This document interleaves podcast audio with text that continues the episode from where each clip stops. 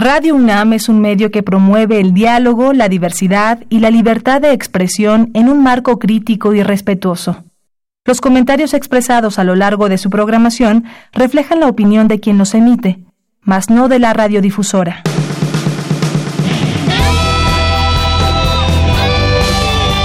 Prisma RU. Relatamos al mundo.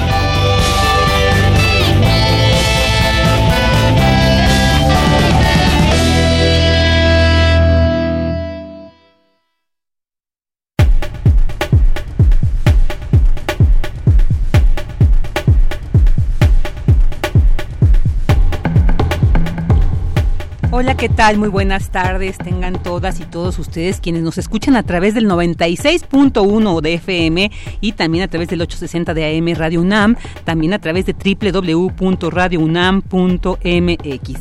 Les saluda Virginia Sánchez Machuca y durante esta semana estaré al frente de estos micrófonos supliendo a Deyanira Morán, a quien pues le ha tocado estar en este resguardo necesario, obligatorio, pero a quien escucharemos en unos minutos con el reporte de cómo se está viviendo esta, esta pandemia del coronavirus en el mundo y el país. Y en nombre de ella y de todo el equipo que hace posible esta transmisión, pues le damos la más cordial bienvenida a Prisma RU. Y bueno, este, este lunes, eh, marzo 30, vamos a tener información sobre por qué ciertos padecimientos son las principales comorbilidades que complican el contagio del COVID. El doctor Samuel M. Ponce, Samuel Ponce de León nos hablará al respecto, así que quienes quieran también tengan alguna duda al respecto, háganlo llegar a través de nuestras redes, arroba Prisma RU, Prisma RU también en Twitter, en Facebook, aquí también en la línea telefónica, para que con gusto compartamos estas dudas con el doctor Ponce de León. También hablaremos con Francia Gutiérrez de Damnificados Unidos para que nos comparta cómo están viviendo esta contingencia, quienes todavía no tienen resuelto esta cuestión de la vivienda, entonces ya tendremos información al respecto. También hablaremos hasta Italia con Teresita Rodríguez de la Vega, quien se encuentra allá realizando una estancia postdoctoral y bueno, nos va a compartir cómo se está viviendo esta situación allá en, este país europeo. También hablaremos sobre el primer examen profesional que se ha presentado en línea en este contexto de contingencia por el coronavirus. Y hoy es el Día Internacional de las Trabajadoras del Hogar, quienes en tiempos como estos viven, viven pues de manera más intensa la falta de derechos laborales. También tendremos información al respecto. Y sobre una conferencia en línea que sobre el COVID realizó el Instituto Nacional de Ciencias Penales. Hablaremos también con la directora de Universum, María Emilia Beller, y con José Wolfer Hernández, director general de Música UNAM y la directora de Universum, como ya dije, quienes nos hablarán sobre las actividades que tienen preparadas para estos días y que se podrán disfrutar desde casa. En Cultura, Tamara Quiroz nos trae una interesante entrevista con el escritor y guionista Guillermo Arriaga, quien hablará de su más reciente novela. Y no puede faltar la sección de los lunes de cartografía RU con Otto Casares. Así que quédese con nosotros durante estas dos horas aquí en Prisma RU, donde relatamos al mundo. Relatamos al mundo. Relatamos al mundo.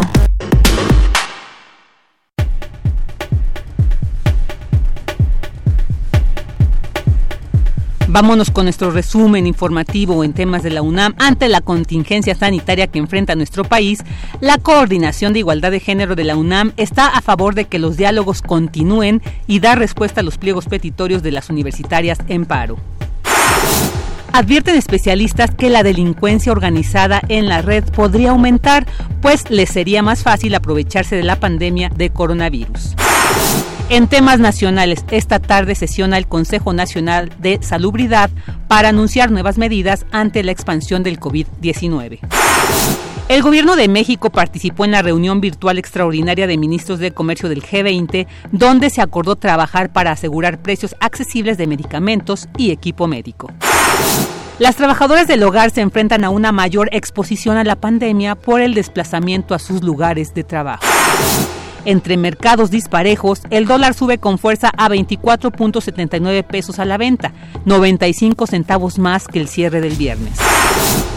Trabajadores del Hospital Adolfo López Mateos en el Estado de México se manifestaron para exigir que se les dote del equipo de protección adecuado para trabajar con pacientes con COVID-19. El presidente Andrés Manuel López Obrador dijo que sí saludó a Consuelo Loera, madre de Joaquín El Chapo Guzmán, pues dijo merece todo su respeto y que la ayudará para que Estados Unidos la deje visitar a su hijo en prisión. En temas internacionales, los organizadores de Tokio 2020 confirmaron hoy que los próximos Juegos Olímpicos comenzarán el 23 de julio de 2021, un año después de la fecha prevista inicialmente y amenaza a Corea del Norte con romper diálogo con Estados Unidos. El ministro de Exteriores de Norcorea acusa al gobierno de Donald Trump de mostrar hostilidad y de no querer reanudar las negociaciones nucleares.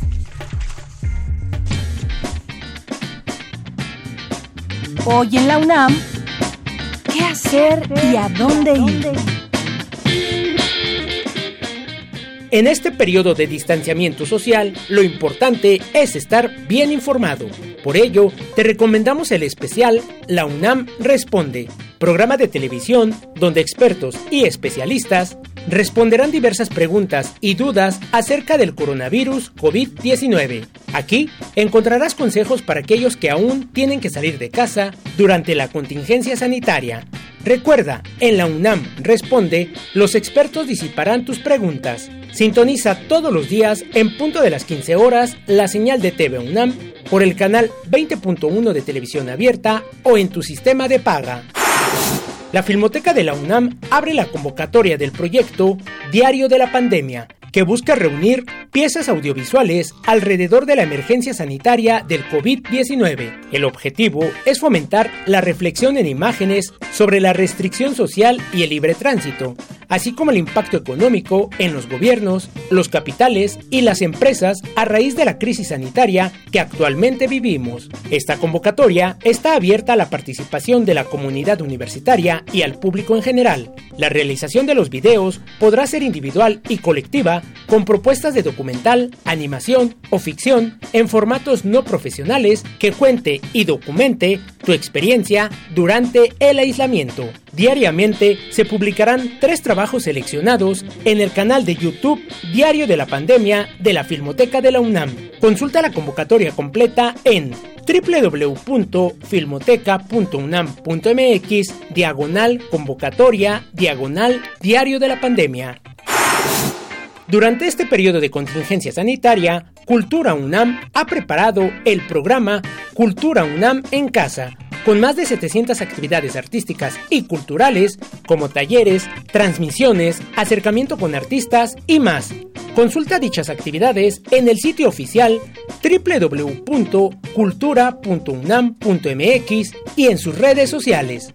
Recuerda, en este periodo de contingencia, disfruta de la cultura desde casa.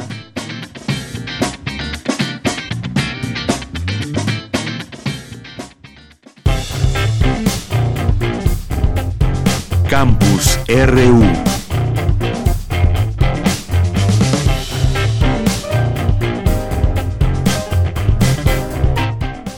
La tarde con 11 minutos, ya estamos aquí de regreso y bueno, antes de entrar al reporte quiero mandar un fuerte saludo a Amalia Fernández que nos escribe y también manda un saludo fraterno a todo el equipo. Amalia, te extrañamos mucho, por cierto, y esperemos que te estés cuidando mucho, muy bien ahí en tu casita. Y bueno, ahora vamos a enlazarnos con mi compañera de Yanira Morán. Ahora te toca estar del otro lado de ella, muy bien, en este resguardo necesario, obligatorio y bueno, nos vas a tener, nos vas a compartir este reporte sobre esta situación del COVID-19. Muy buenas tardes de ella.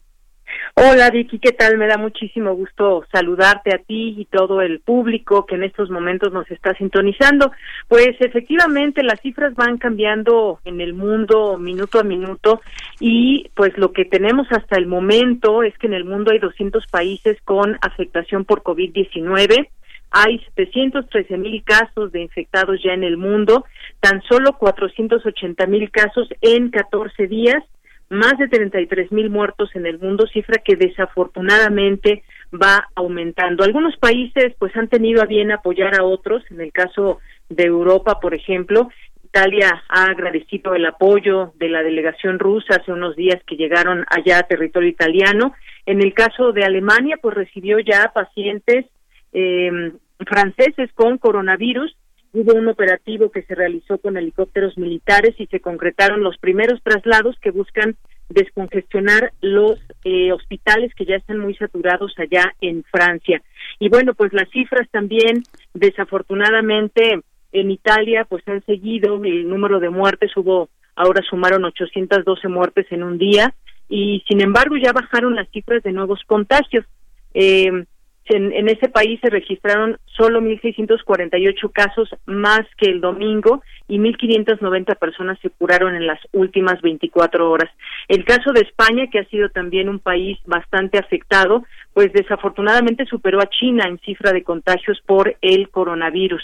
El número total de infecciones en, en este país subió a 85.195 por encima de los 81.470 que se registraron en, eh, en China. Y bueno, aquí en México, aquí en México eh, seguimos la conferencia a los medios el día de ayer a las 19 horas y aquí pues eh, se dieron a conocer las siguientes cifras por parte de Ricardo Cortés, que es titular de la Dirección General de Promoción de la Salud y señaló que todos los grupos de edad están siendo afectados y aunque ha afectado más adultos mayores, también han llegado, aunque en menor medida, a ser afectadas personas jóvenes, incluso aquellos que no tienen otras enfermedades a la par. En los números, de su país registran 993 casos confirmados de coronavirus, 2.564 casos sospechosos y 4.955 casos que han resultado negativos. Las muertes se han incrementado a 20 personas, desafortunadamente. Del total de los casos confirmados, solo 117 personas se encuentran hospitalizadas. De esas, 65% se reportan estables, 30% graves y 5% están en intubación. Hasta hoy las autoridades de salud, dijo, están apelando al llamado de quedarse en casa, pues se prevé el crecimiento exponencial de contagio. Así lo explicó, vamos a escuchar Ricardo Cortés. A la hora que se instala la transmisión comunitaria, se incrementa el riesgo de un pico epidémico muy agudo. ¿A qué me refiero agudo? A que en menos de una semana el incremento exponencial eh, va a ser demasiado importante. Por eso las acciones de, de, mitigación y de quedarnos en casa, para que esta curva en este momento que está creciendo, en este momento empecemos a todos los que están ahorita enfermos y que no lo saben, a casa. Todos los que no nos íbamos a enfermar, a casa también en estas dos semanas que es el periodo de incubación de la, de la enfermedad, es que estas personas van a desarrollar signos y síntomas. Si requieren de hospitalización, se llama llevarlo a un hospital. Si no se requiere de hospitalización, se quedan en casa. Se guardan, están ahí estas dos semanas en, espera y se van a, recuperar. Y una vez terminada la Jornada Nacional de Sana Distancia, estaremos potencialmente, si todos hacemos caso y nos quedamos en casa, en posibilidad de ir eh, regresando poco a poco a la vida eh, cotidiana. Y también por su parte estuvo presente el doctor Gustavo Reyes Terán, que es médico, infectólogo, titular de la Comisión Coordinadora de Institutos Nacionales de Salud y Hospitales de Alta Especialidad, explicó que se llevó a cabo una reconversión hospitalaria, es decir, que ya se han asignado hospitales específicamente para atender los casos de COVID-19. Y en este sentido, pues dio a conocer que los hospitales donde se va a tratar esta enfermedad serán el INER, será el Instituto Nacional de eh, Ciencias Médicas y Nutrición Salvador Subirán, el Hospital General de México, el Hospital Juárez, el Hospital Infantil de México, el Regional de Alta Especialidad y el Hospital General. Y eh, los que no van a atender el COVID-19 son el Instituto Nacional de Cancerología, está el Instituto de Cardiología, el de Pediatría y el Instituto Nacional de Perinatología. Esos no van a atender la enfermedad. Actualmente estamos en la primera fase de reconversión hospitalaria, es diferente a las fases que llevamos con respecto a las medidas que se toman. Esta es solamente la eh, reconversión hospitalaria y este proceso se refiere a la preparación de hospitales para atender casos graves de coronavirus. En esta fase se tienen 117 camas disponibles para casos críticos. En la segunda fase se sumarán 421 y en una tercera donde se sumarán 745. Respecto a que a qué se debe hacer una vez que alguien llegue a presentar síntomas como tratarse desde casa, por ejemplo, qué es lo que debemos hacer, qué medicamento podríamos tomar. Esto fue lo que respondió el doctor Gustavo Reyes.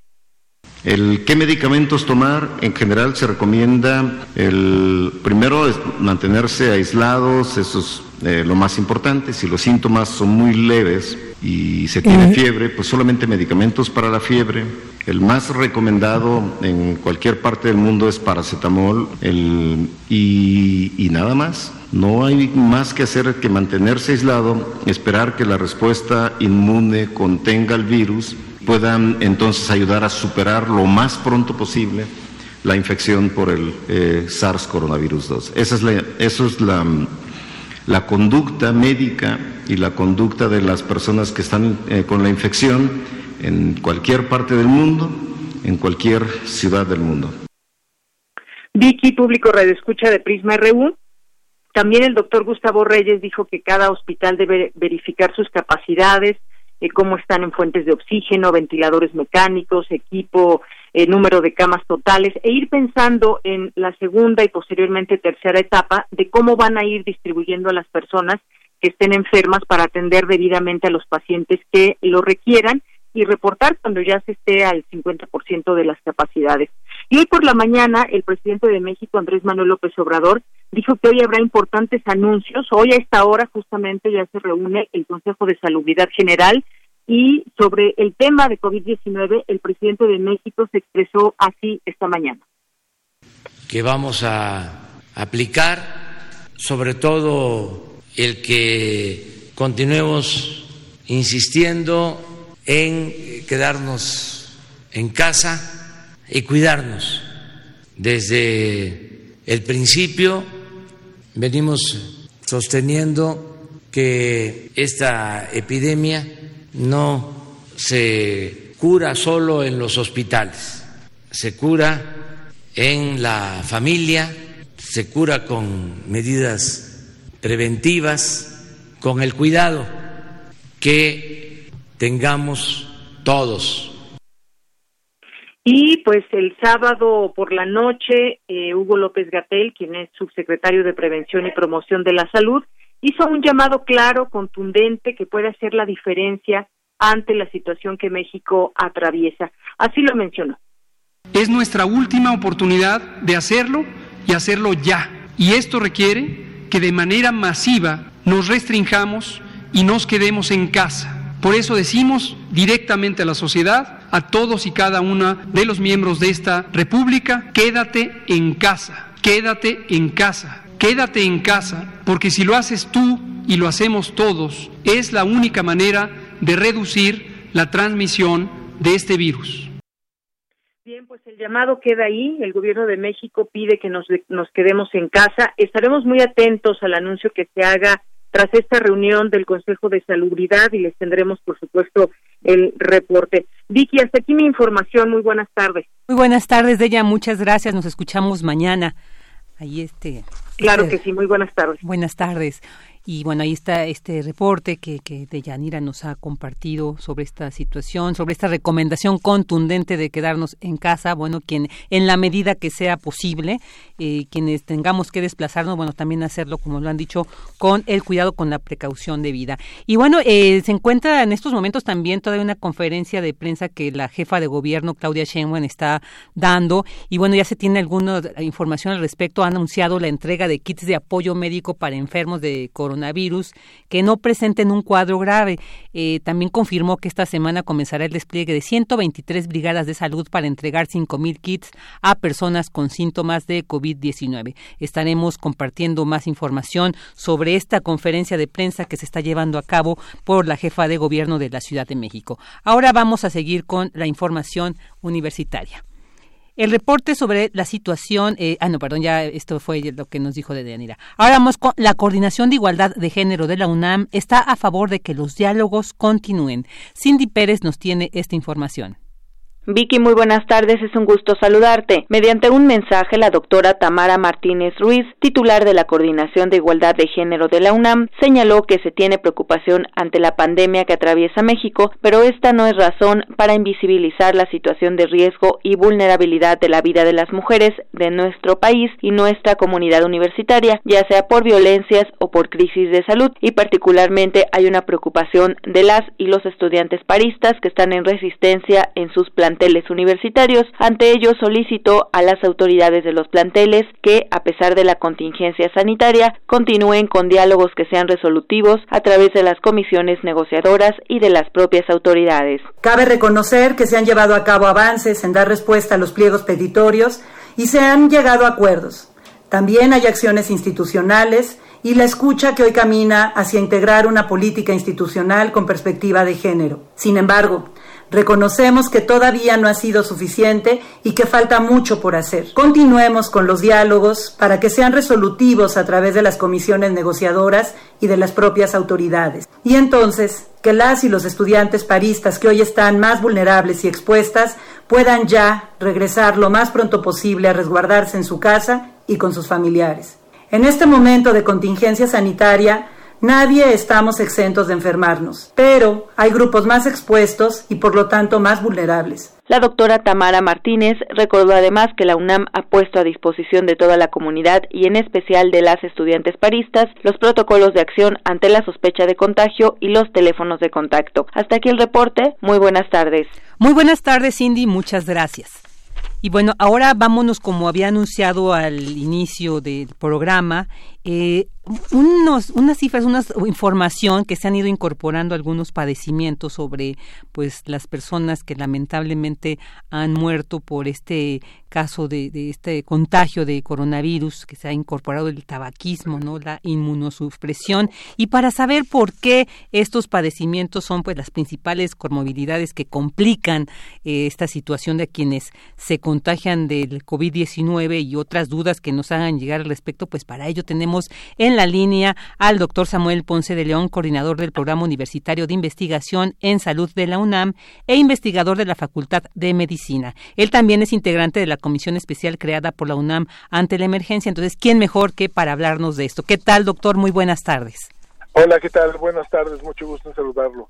Igualmente, igualmente, doctor, un gusto tenerlo aquí, pues para seguir eh, aclarando estas dudas que se siguen generando conforme pasan los días. Se ha integrado a partir de los informes que nos da el gobierno federal sobre este, eh, los, los, los casos, no confirmados, sospechosos, los negativos, los decesos y esta información que también, pues, nos brindan sobre estas enfermedades que padecen algunas de estas personas que, bueno, que padecían quienes lamentablemente han muerto como obesidad, hipertensión, diabetes diabetes, pero insuficiencia renal crónica y se ha incorporado el tabaquismo. Doctor, eh, pues iniciamos esta entrevista preguntándole por qué estos padecimientos son los que complican estos cuadros a quienes se ven contagiados por el COVID-19.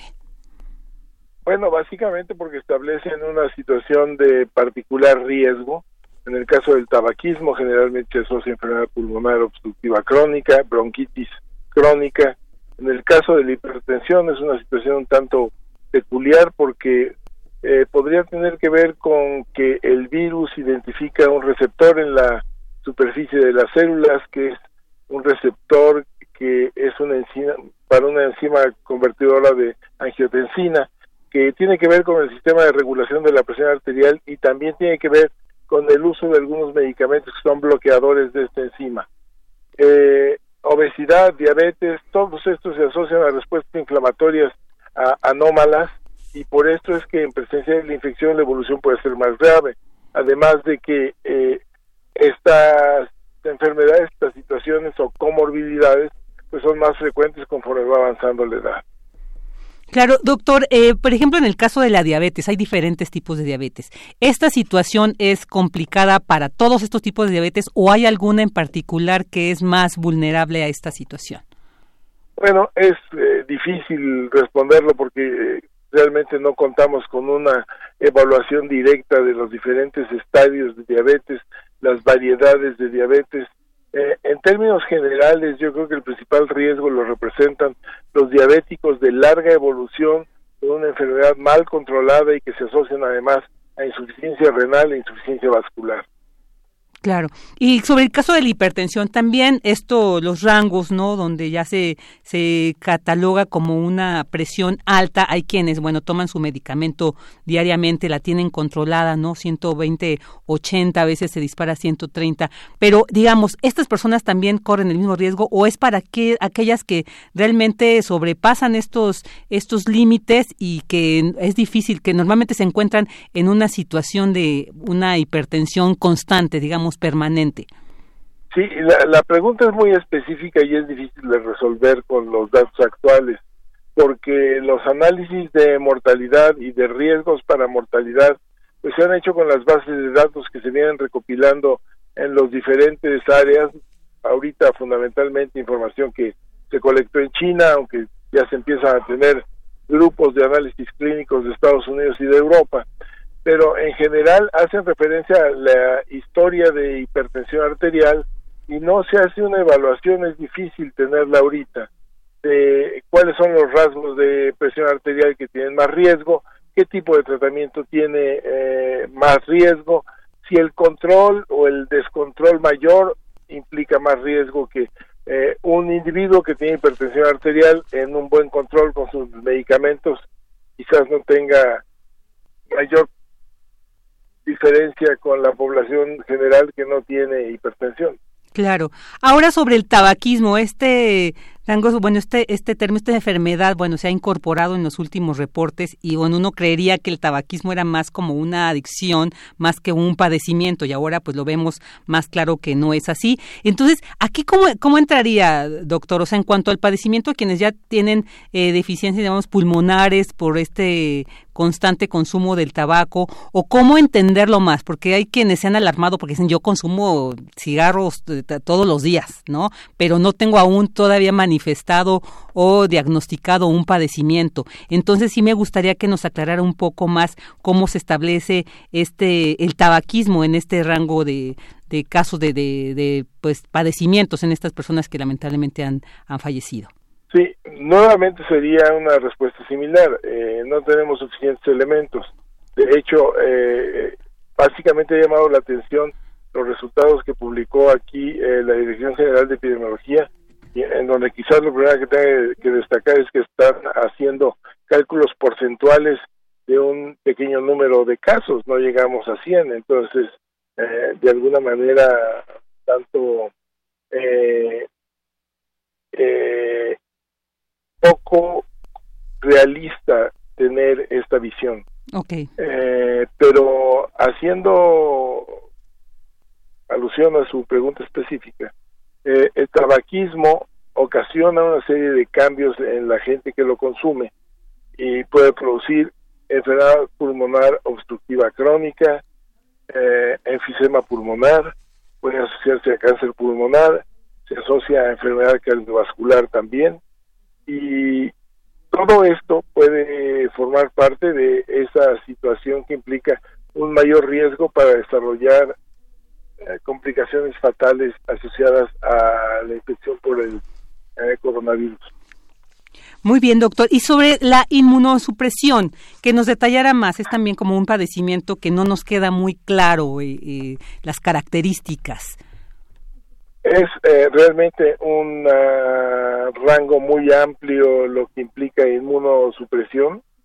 Eh, tratando de simplificarlo, diría que la mayor parte de la gente sin enfermedad tiene un sistema ah, de defensas eh, normal. Cuando nosotros vamos envejeciendo, las defensas van disminuyendo. Cuando tenemos una enfermedad particular como algo que requiere tratamiento con antiinflamatorios o con esteroides, eso disminuye la capacidad de respuesta inmunitaria. Algunas enfermedades como diabetes precisamente pueden tener una ah, situación de respuesta inmunológica también alterada, más cuando están en una situación de descontrol metabólico. Los pacientes que tienen infección por VIH y que no están controlados con antirretrovirales, los pacientes que están en tratamiento para cáncer en quimioterapia, los pacientes que tienen algunos otros factores como obesidad, por ejemplo, o algunas infecciones crónicas diversas, todos ellos pueden tener también un, un sistema de defensa que no responde como ocurre en condiciones de normalidad. Muy bien. Doctor, y ya para finalizar, también ha habido dudas sobre quienes padecen el asma. Sin embargo, pues no ha sido considerado, pero sí quisiéramos preguntarle en qué estado, en qué situación eh, de riesgo se podrían encontrar estas personas que la padecen. Desde luego, seguramente tienen un riesgo incrementado de cualquier infección viral. Eh, puede haber una crisis asmática que repita con las eh, con la persistencia de la infección viral y esto agravar los síntomas respiratorios. Entonces, eh, sí tendría que considerarse particularmente ese riesgo. Muy bien, muy bien. Pues doctor Samuel Ponce León, le agradecemos muchísimo el que haya estado aquí en los micrófonos de Prisma RU para seguir aclarándonos estas dudas que conforme pasan los días, bueno, pues nos seguirán surgiendo, los datos seguirán tal vez modificándose, esperemos que, que no los, las enfermedades, los padecimientos no sigan eh, eh, ampliándose, pero bueno, aquí agradecemos mucho el contar con su presencia para que nos pueda seguir aclarando estas dudas que sobre el COVID-19 pues se siguen generando. Muchísimas gracias, doctor. Gracias usted, muy amable, mucho gusto. Igualmente, hasta luego. El doctor Samuel Ponce de León, coordinador del Programa Universitario de Investigación en Salud de la UNAM, investigador de la Facultad de Medicina e integrante de la comisión especial creada por la UNAM ante la emergencia esta del COVID-19. Entonces, alguien que está muy al tanto, muy atento y con mucha información al respecto. Continuamos. Queremos escuchar tu voz. Nuestro teléfono en cabina es 55 36 43 39. Porque tu opinión es importante, síguenos en nuestras redes sociales, en Facebook como Prisma RU y en Twitter como arroba PrismaRU.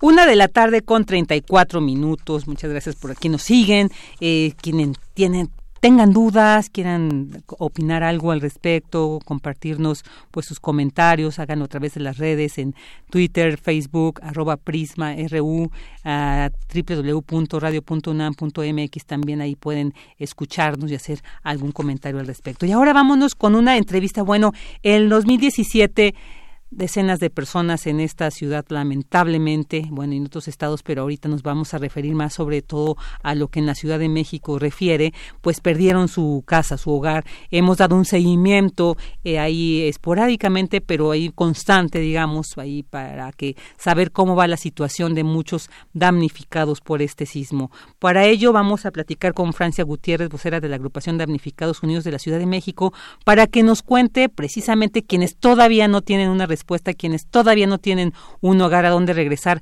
cómo están viviendo esta pandemia del COVID-19. Francia, te saludo con mucho gusto. Muchas gracias por estar nuevamente aquí en Prisma RU.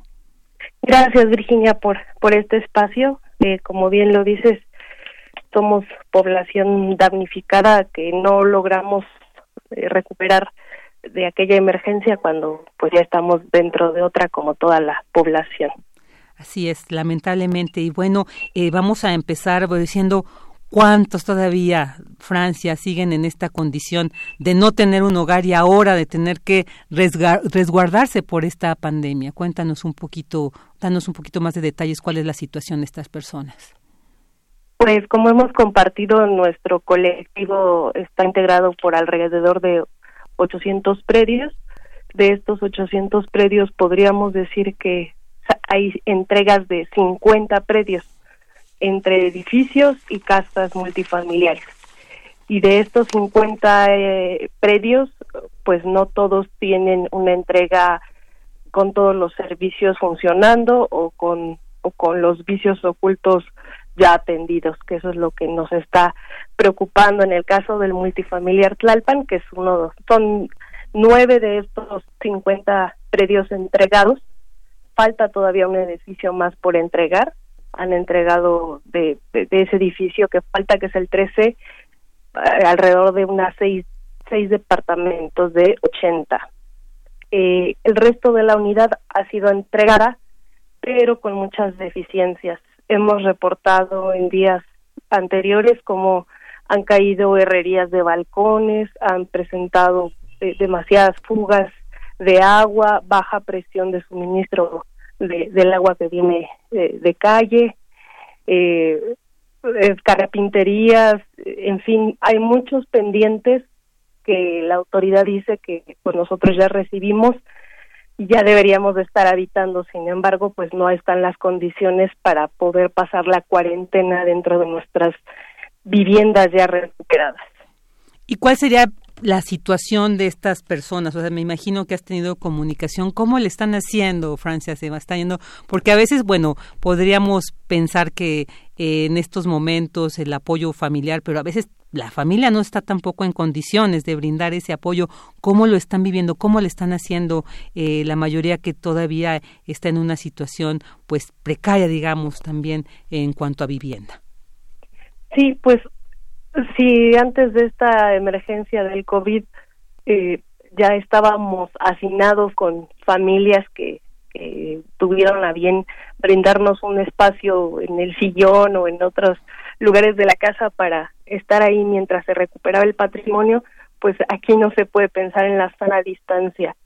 Por otro lado, en los campamentos, en campamentos y viviendas temporales eh, en Oriente, en Tláhuac, Iztapalapa y el mismo multifamiliar, pues las condiciones para lavarse las manos, eh, como está la medida cada que, haya contacto con alguna otra persona o con objetos, pues no se puede porque no hay agua corriente o no las medidas de sanidad no son las adecuadas y esto pues vulnera aún más a la población damnificada del sismo, además de que gran parte de las damnificadas y damnificados son de la tercera edad y, no no tienen un lugar donde pasar esta cuarentena hay procesos de obra que están en tránsito, pero también nos preocupa mucho que, pues por esta situación de que no se pueden tener reuniones eh, de más de, de 50 personas, pues la autoridad lo toma como un pretexto para, para dilatar los acuerdos o para eh, dilatar también los procesos de obra. Claro, y, fíjate, Francia, o sea, se, se, puede entender un poco estas medidas que se han implementado de no reunirse más de 50 personas, pero creo que la situación que ustedes como damnificados viven es muy especial. ¿Han intentado, no sé, conformar al menos un equipo pequeño que tenga este acercamiento con las autoridades para que asimismo ellas, no, las autoridades eh, puedan dar un seguimiento, puedan responder o sugerir algunas medidas que ustedes como damnificados puedan estar tomando en este en esta contingencia? Pues sí, fíjate, nuestras mesas normalmente de trabajo cada semana los miércoles son entre 350 y 400 personas, pues todas damnificadas y esto es solo una representación de lo que falta por atender. Y en las últimas dos semanas eh, hace dos semanas con la jefa de gobierno y la semana pasada con el comisionado Cravioto, pues hemos hecho un esfuerzo de reducirnos justo al, al mínimo permitido, al máximo permitido de 50 personas, porque pues como lo hemos dicho somos muchos predios de todas las alcaldías y, y pues todos están pendientes de su proceso, hay algún trámite que se les detiene o la obra ha tenido algunos inconvenientes y pues todos quieren estar pendientes de esa reconstrucción. Ahora tampoco vemos que la jefa de gobierno le pida a la Comisión para la Reconstrucción ni que detenga actividades ni que se destinen esos recursos humanos y económicos a la emergencia. Entonces tendría que estar la Comisión de Reconstrucción volcada a su población objetivo, que somos los damnificados y vemos como cada vez se cierran más las las posibilidades de tener un seguimiento efectivo porque además tener una reunión no siempre significa que los acuerdos no se ejecuten a veces vamos a revisar de meses pasados o sea esto no está haciendo que que la comisión sea más eficiente que es lo que pedimos. Hemos ajustado nuestro proceso de trabajo a a ver solo cuatro o cinco predios por mes para verlo a profundidad de qué es lo que se le está deteniendo y la comisión no está resolviendo ni siquiera bajando ese ese mínimo eh, esfuerzo digamos de, de atender dentro de nuestro universo de 800 predios a 5 o 6 predios para que vayamos resolviendo rutas que están muy detenidas. Además, esto último que me dices, Francia, ¿qué, qué pedirían? Digamos, considerando que ahorita por el momento que vivimos, ¿no? La inactividad obligada, ¿no? Obligatoria que tenemos que asumir esto de quedarnos todos en casa para que esta situación del COVID-19 no se salga de control. Eh, bueno, la reconstrucción pareciera que tendría que también detenerse, ¿no? Porque esto implica la movilidad de mucha gente, ¿no? Quienes construyen, ¿no? Los compañeros albañiles, toda la gente que, que, que está involucrada en esto. Pero entonces, ¿qué ustedes, Francia? Así como ahorita en este momento de contingencia, ¿cuáles serían las medidas, cuáles serían las salidas o las propuestas que ustedes les gustaría encontrar para vivir precisamente pues eh, con más seguridad esta esta contingencia? pues si el mensaje es quédate en casa, necesitamos tener las condiciones para quedarnos en casa a quienes ya se nos haya entregado nuestra vivienda. Por lo menos ver que los servicios estén funcionando y esto no implicaría un desgaste de, trabajadores mayúsculos, sino encargarse de que las empresas que insistimos que son las grandes responsables, las constructoras, las supervisoras, las de los proyectos, sean ellas las que tengan ese operativo de estar entrando a revisar departamento por departamento y solventar los vicios ocultos en donde ya se han entregado. Y en el otro de los casos donde no se han entregado, pues tener eh, pues mayor claridad de ampliar los apoyos para la renta para que las familias no tengan que hacinarse con, con otros parientes exponiendo más la densidad eh, dentro de una vivienda. Y por supuesto nosotros hemos mostrado esa disposición para reducir nuestras comisiones en las reuniones, pero pues lo que necesitamos es que se apliquen los acuerdos que se están eh, firmando semana a semana y no retroceder tanto. Entonces, si el mensaje es quédate en casa, pues queremos que esa casa sea digna, segura y con todas las condiciones de higiene, porque en los campamentos que son una expresión de que no se ha entregado al 100% en muchos espacios, pues deben de estar limpios, deben de tener agua, deben de tener insumos de higiene y ahorita las, las, las imágenes que tenemos en varios casos son muy dramáticas y eso puede potenciar pues más la salud de la población damnificada. Claro, sí, un, un, llamado es a que haya una, que sea recíproco, ¿no? Está, ustedes han cedido, han disminuido el número de gentes en sus comisiones para acceder atendiendo también estos llamados, pero que haya una reciprocidad por, de respuesta por las autoridades. Pues esperemos que este llamado llegue, Francia. Eh, Nuevamente, repítenos quienes quieran acercarse también a ustedes, no sé, brindar algún apoyo. Yo me imagino que hay mucha gente solidaria. Dinos a través de qué, eh, de qué medios lo pueden hacer. Muchas gracias siempre por estar pendiente a través de, nuestras redes sociales. Ha llegado un apoyo muy importante a lo largo de estos 30 meses del, sismo. En nuestras redes sociales en Facebook nos encuentran como Damnificados Unidos Multifamiliar Tlalpan y en Twitter arroba DUCDMX, que son las, las siglas Damnificados Unidos de la Ciudad de México. Perfecto, pues ahí está el llamado para seguir atentos a esta situación que lamentablemente desde el 2017, ya casi tres años que viven eh, pues muchas gentes y que como hoy eh, Francia Gutiérrez pues nos ha compartido lamentablemente no están en las condiciones de quedarse en casa todos en esta en las mejores situaciones. Francia, muchísimas gracias, seguiremos al pendiente y por supuesto seguiremos ahí pidiéndote que nos vayas compartiendo cómo va esta situación con Damnificados Unidos de la Ciudad de México. Muchas gracias a ustedes por estar siempre al pendiente y, les compartiremos cualquier actualización. Por supuesto, y estaremos atentos a ello. Muchas gracias. Gracias. Continuamos. Nos vamos a las breves internacionales con Ruth Salazar. Internacional RU. Estados Unidos es ya el centro mundial de la pandemia de COVID-19, con más de 153 mil contagios y 2.828 muertes. En el resto del continente americano, Canadá y Brasil concentran la mayoría de los casos, seguidos por Ecuador y Chile.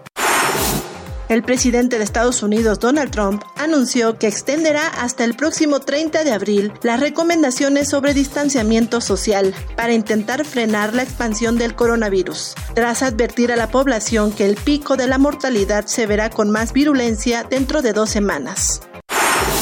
Francia registra la mayor tasa de mortalidad en 24 horas con 418 muertos y supera la barrera de los 3.000 contagios.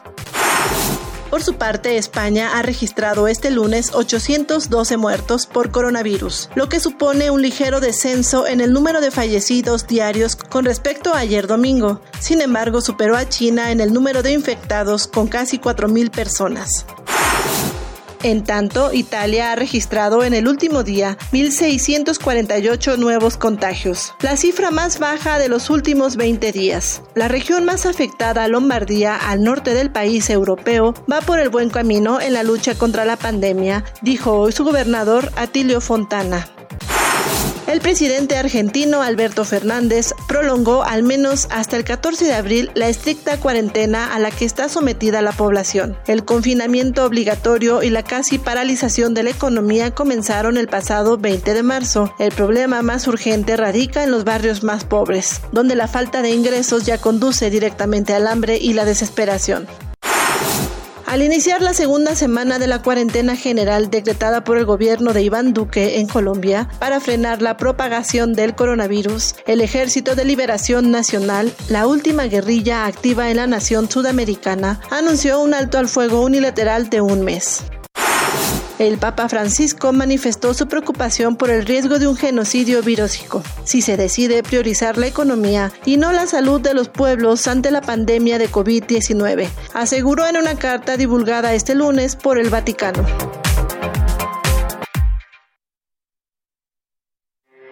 Porque tu opinión es importante, síguenos en nuestras redes sociales, en Facebook como Prisma RU y en Twitter como arroba PrismaRU. Queremos escuchar tu voz. Nuestro teléfono en cabina es 55 36 43 39. Una de la tarde con 49 minutos y gracias a quienes nos sintonizan aquí a través del 96.1 de FM y en el 860 de AM. Muchas gracias. Aquí seguimos pues compartiendo información y ahorita toda la semana pasada y hemos tratado de, de contactar a alguien que se encuentre en alguno de estos países que bueno, es una situación que estamos viviendo a nivel global, pero me imagino que hay particularidades en cada uno. Bueno, no me imagino hay particularidades en cada país eh, y bueno, es importante que nos compartan quienes están en alguno de estos países y el día de hoy pues vamos a tener un enlace con Teresita Rodríguez de la Vega, profesora de tiempo completo del Centro de Estudios Sociológicos de la Facultad de Ciencias Políticas y Sociales de la UNAM, quien se encuentra pues realizando una estancia postdoctoral en Italia. ¿Qué tal Teresita Rodríguez? Muchísimas gracias por aceptar esta entrevista para Prisma RU. Hola, ¿qué tal? Pues cuéntanos cómo, desde cuándo estás allá y cómo te ha tocado vivir esta situación, porque lamentablemente Italia pues es de los países que más ha resentido esta situación de esta pandemia. Cuéntanos, compártenos. Mira, yo estoy acá desde agosto del año pasado, en finales de agosto, principios de septiembre, porque estoy haciendo una estancia postdoctoral. Eh, y entonces, pues sí, me tocó desde el principio, desde que apenas sí sonaba en las noticias por acá que allá en China había un nuevo virus y entonces nos ha tocado ver cómo poco a poco se ha ido acercando y llegando y llegando y llegando y llegando. Eh, y eh, es toda una, pues, una experiencia muy dramática de la que habrá que esperar que seamos capaces de sacar eh, lo mejor, no solo en la biografía de cada quien, sino también como, como, como sociedades, ¿no? Claro, cuando empezó, bien dices tú, cuando se vivía esta situación en China, muchos países se analizaban, ¿no? La posible llegada, eh, lo veíamos, ¿no? Con la esperanza de que no recorriera el mundo, sin embargo, ya está ahí y como bien dices, de repente, sorpresivamente hay lugares donde el impacto ha sido de una dimensión impresionante como en Italia, donde tú te encuentras. y ¿Cómo comenzó? Cuando empezó esta situación a proliferar eh, los casos positivos, posteriormente los decesos.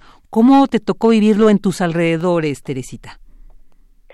Eh, mira, yo eh, vivo eh, en el sur de Italia, transito entre mi estancia postdoctoral en Bari y en Roma, donde, donde tengo mi, mi trabajo de, de archivo. Entonces, en el sur de Italia ha sido muy extraño porque las medidas están a todo lo que da, pero el impacto epidémico ha sido mucho menor que en el norte, sobre todo en, en la Lombardía, ¿no? Entonces, eh, las medidas de, de, aislamiento social aquí llegaron relativamente tarde respecto a cómo se empezaron a implementar en el norte y sobre todo la sensación de drama eh, social está acá en el sur de Italia un poco menos extendido que lo que entiendo por, por colegas con los que he hablado, eh, por cómo lo están viviendo en, el epicentro de, la epidemia en Italia, ¿no?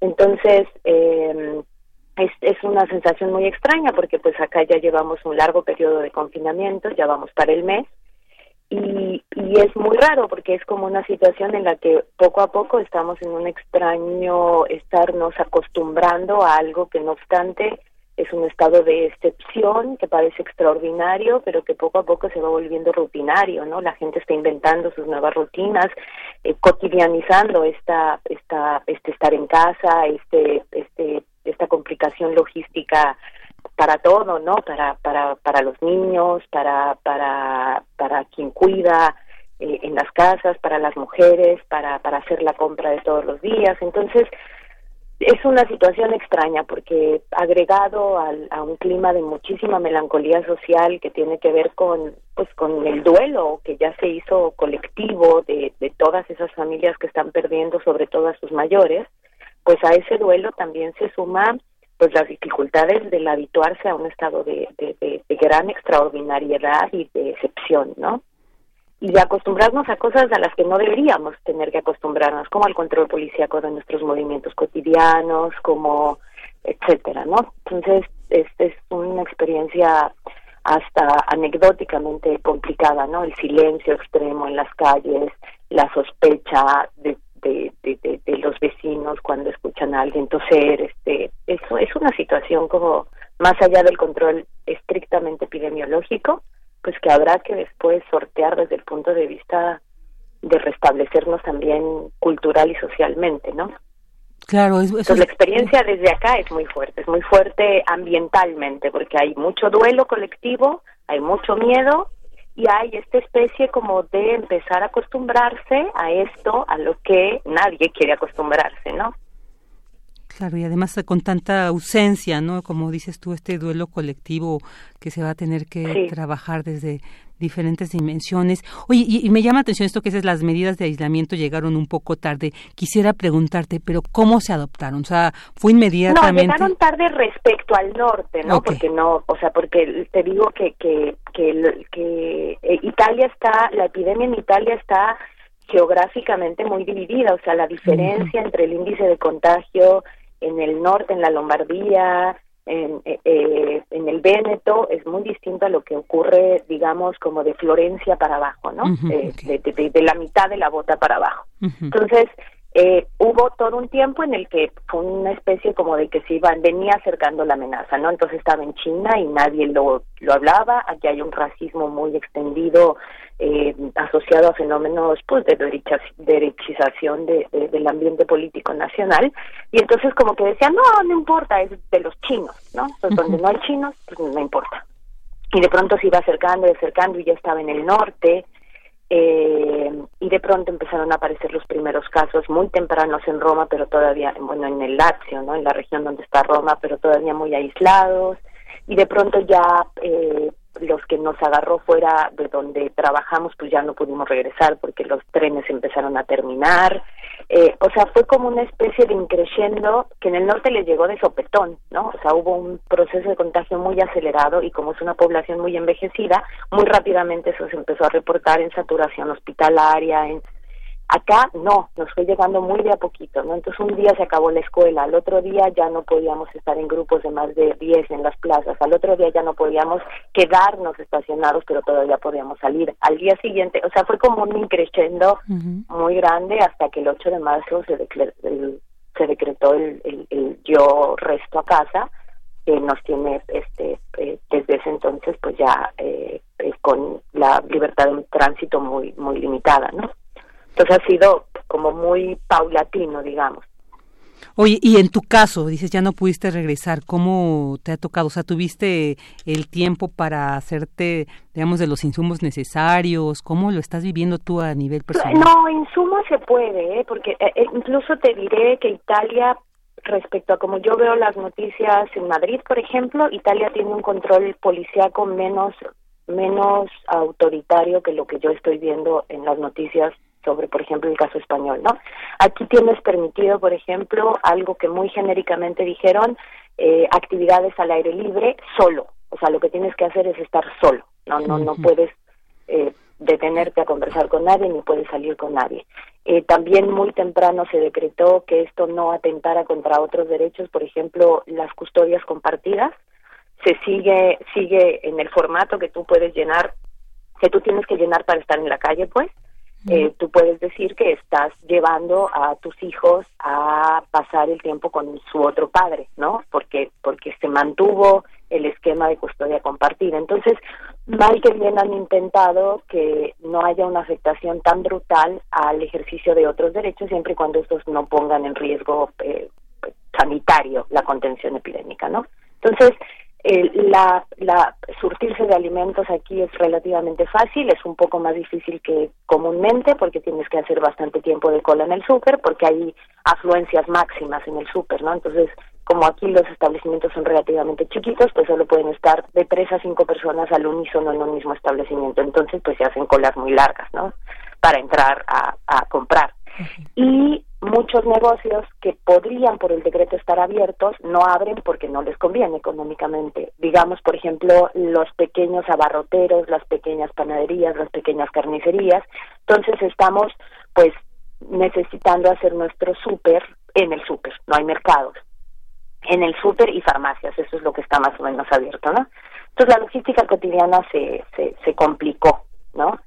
Eh, y después, pues, se complicaron los traslados más lejanos, ¿no? O sea, eh, gente que trabaja, es muy común en el esquema universitario italiano, yo me he dado cuenta estos meses que estoy por acá, por ejemplo, que gente tenga eh, su, su plaza en Nápoles y tenga su casa en Caserta, que está cerca de Nápoles, ¿no?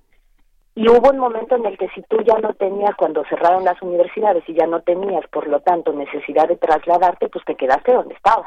O sea, ya no ya no hay este posibilidades porque no hay hay muy poco tren, hay muy pocas corridas, entonces pues la gente se quedó medio varada en el lugar en donde le tocó el, el decreto, ¿no?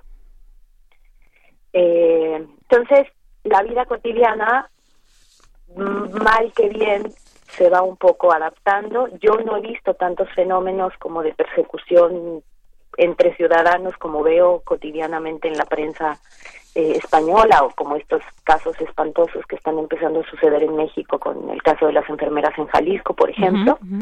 Eh, pero hay que ver porque es un estado, es, es mucho tiempo. Eh, el, el, confinamiento, pues acá te digo que ya vamos para un mes y, y es mucho tiempo. O sea, es, es un estado pues que va va haciendo mella en el ánimo de las personas, ¿no? Sí, por supuesto. Y bueno, pues ya me imagino tú que estás por allá y eh, tienes constante comunicación con tu familia. Sí, sí, estamos ya en llamadas todos los días. Este, además tengo un par de hermanos que viven en París que están empezando ahora también el confinamiento, entonces estamos, este, aislados en muchos lugares del globo. Híjole, pues qué, qué Qué fuerte situación, pero esperemos salir avante en todo esto y pues te agradecemos muchísimo el que te hayas dado este tiempo para compartirnos cómo se vive pues, esta situación allá. sí, no, y qué interesante conocer, mira, por ejemplo, estas características, no igual en el norte que en el sur, entonces esto también nos va aclarando cómo se vive esta situación del COVID-19 ya en Italia. Teresita Rodríguez de la Vega, muchísimas gracias por compartirnos este testimonio tan interesante, tan importante. Te mandamos un fuerte abrazo y bueno, pues aquí estamos para lo que se ofrezca. Bueno, pues muchas gracias a ustedes por la llamada. Al contrario, ahí estuvo Teresita. Vamos a un corte.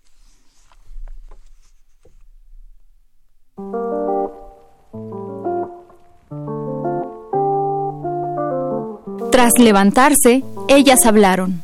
Pronunciaron su historia para contarnos que la violencia existe y nos toca de muchas formas. Sus voces representan a miles. Réplicas. Testimonios de mujeres receptoras de violencia.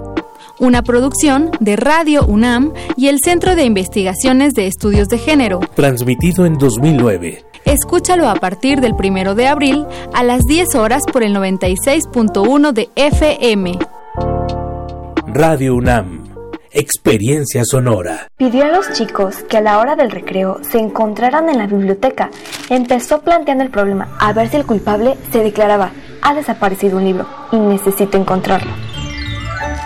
¿Quieres saber qué sigue?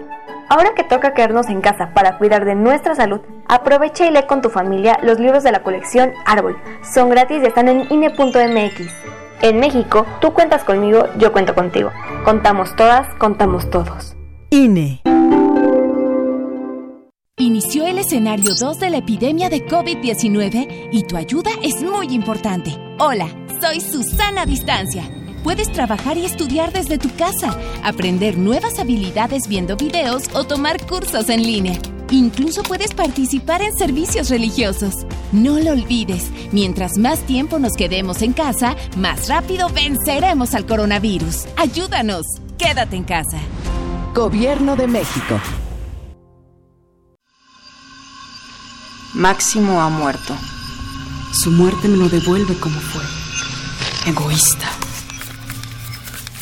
¿Quién supo cómo fue? Tu misma pregunta es respuesta. Un hombre corriente. Máximo era encantador. Como hay millones. Fue un ser vulgar que solo sabía ir a lo suyo por los caminos más trillados. Porque tu querido Máximo era un ángel de maldad. El entierro se verificará mañana a las 11. No se admitirán coronas. Que en paz descanse. Que Dios lo tenga en su santa gloria. Fue un joven decente. Juego de cartas. Escucha esta producción a lo largo de la programación. Una producción de Radio UNAM y la cátedra Max Au en Arte y Tecnología. Prisma RU. Relatamos al mundo.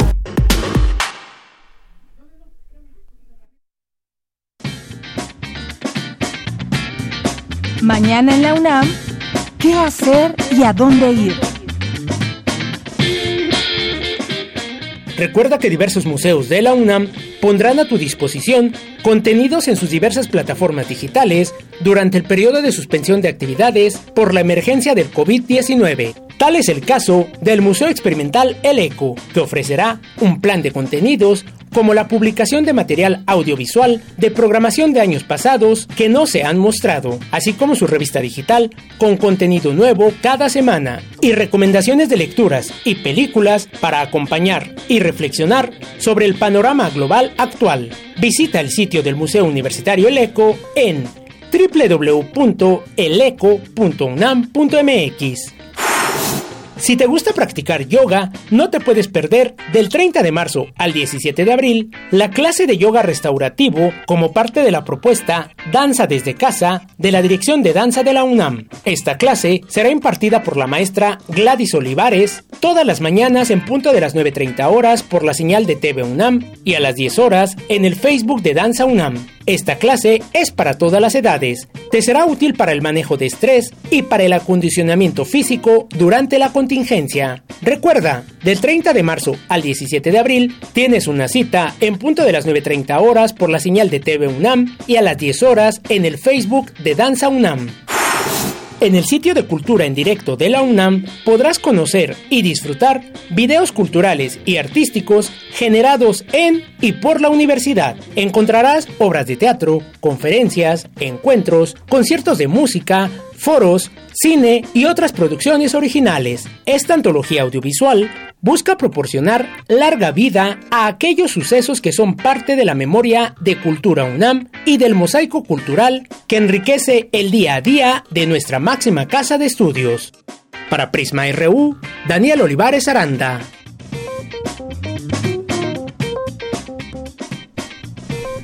Dos de la tarde con seis minutos, ya estamos en esta segunda hora de Prisma RU. Muchas gracias a quienes nos siguen sintonizando.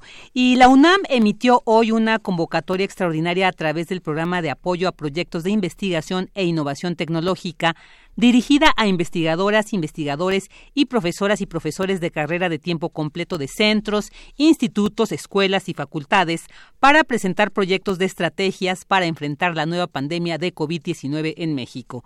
Se trata de una medida más de carácter extraordinario que la Universidad Nacional ha adoptado para colaborar desde diferentes frentes y con distintas acciones en la lucha contra la enfermedad del coronavirus. La convocatoria publicada este lunes en la Gaceta de la UNAM en su versión digital busca que los proyectos ayuden a resolver la problemática generada por la pandemia en todos los aspectos, incluyendo la salud, la economía y la sociedad. Los detalles completos de esta convocatoria se pueden consultar en la Gaceta de la UNAM en su versión digital. Ahí está esta información muy importante. Y ahora vámonos con más información universitaria. Presentan en la UNAM el primer examen profesional en línea durante la contingencia por coronavirus Cristina Godínez nos tiene esta información. Adelante, Cris, buenas tardes.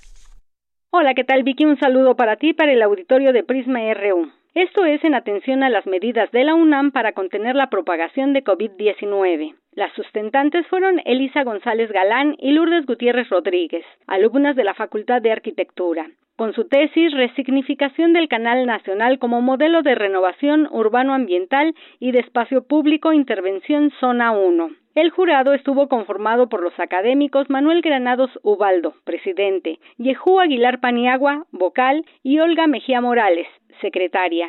Una vez que todos los participantes se conectaron por videoconferencia, las alumnas procedieron a explicar su trabajo apoyadas en esquemas planos y croquis.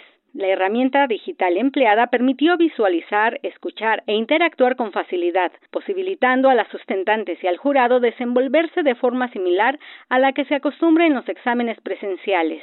Por sus argumentos, las ahora arquitectas recibieron mención honorífica y un diploma al mérito. Luego de tomar protesta y dar lectura a las actas correspondientes, concluyó esta experiencia que refrenda el compromiso de los universitarios de no detenerse y de ir a la vanguardia ante cualquier adversidad, aprovechando la infraestructura y herramientas que proporciona la propia institución. Vicky, hay que señalar que el 18 de marzo pasado se publicó en las redes y el portal de la Facultad de Arquitectura un comunicado donde se informó que los exámenes previamente programados en el periodo comprendido del 23 de marzo al 20 de abril del presente año se podrán realizar a distancia si los sustentantes lo solicitan. Fue así que 29 alumnos aceptaron el examen de titulación en línea. Este sería mi reporte. Muy buenas tardes. Muy buenas tardes, Cris. Muchísimas gracias. Y ahora vámonos con esta información. Eh, hoy precisamente es el Día Internacional de las Trabajadoras del Hogar, quienes se enfrentan a una mayor exposición al virus COVID-19 por el desplazamiento a sus lugares de trabajo. Esta información con Cindy Pérez Ramírez. Adelante, Cindy. Es un gusto saludarte, Vicky. Muy buenas tardes. En el marco del Día Internacional de las Trabajadoras del Hogar que se conmemora el día de hoy, recordamos que más de dos millones de personas que se dedican a esta labor, la mayoría mujeres, 98% no cuenta con contrato y solo 12% tiene alguna prestación laboral. Según la encuesta nacional sobre discriminación en ADIS 2017, la ausencia de prestaciones es el principal problema de las trabajadoras del hogar, aunada a las malas condiciones de trabajo y al maltrato o abuso en sus espacios laborales. En entrevista para Prisma RU, Nadine Gassman, presidenta del Instituto Nacional de las Mujeres, hizo un llamado a ser solidarios y respetar sus derechos humanos en esta contingencia primero reconocerlas como trabajadoras. Hemos hecho avances muy importantes en México en el último año con el reconocimiento formal, con la obligatoriedad de que las inscribamos en la seguridad social y en este momento especialmente reconocer que ellas tienen sus vidas, sus familias y que nosotras y nosotros como empleadores tenemos que ser solidarios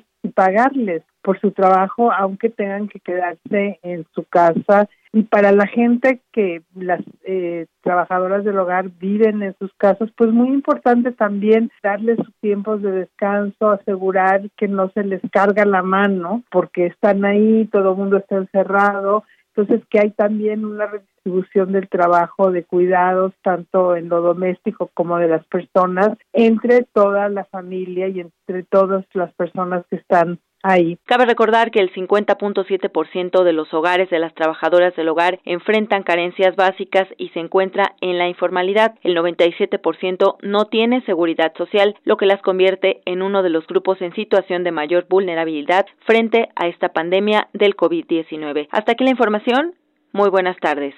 Muy buenas tardes, Cindy, muchas gracias. Y ahora vámonos con esta conferencia en línea COVID-19 y delincuencia ADN, la red que realizó este lunes el Instituto Nacional de Ciencias Penales. Dulce García nos tiene esta información. Adelante, Dulce, buenas tardes.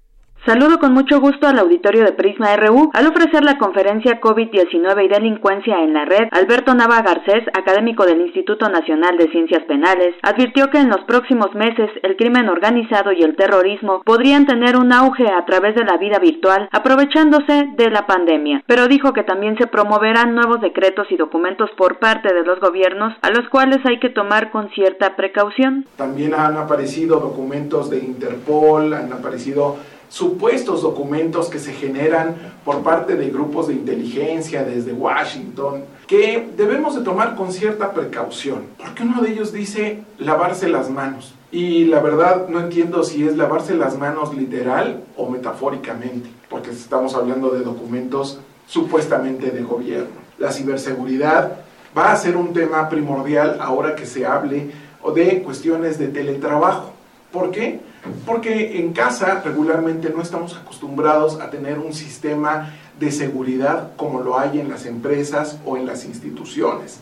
Y en ese sentido, habrá que tener mucho cuidado con la navegación en la red. No obstante, dijo que la pandemia y las cuarentenas también han generado oportunidades porque se han ampliado las solicitudes, por ejemplo, de banda ancha para poder cubrir las necesidades del teletrabajo. Añadió que hay una mayor búsqueda de información, pero que esta debe hacerse con precaución para no caer en información falsa que pudiera alarmar a la población. Y no faltan las páginas que ofrezcan libros gratis, películas gratis y cuidado porque eso puede encerrar otro tipo de problemas. De hecho, es algo paradójico, pero me imagino que habrán visto en las noticias que hasta los grupos terroristas recomiendan no ir a Europa por lo muy pronto. Ya de alguna manera también tenemos que entender que tuvimos problemas muy similares anteriormente y que ya deberíamos estar preparados para esto de la instigación a través de las redes sociales. Hubo una serie de saqueos instigados por las redes sociales. Había un hashtag y decía saquea una tienda departamental. Si estamos dándonos cuenta que se está repitiendo este tipo de modelo,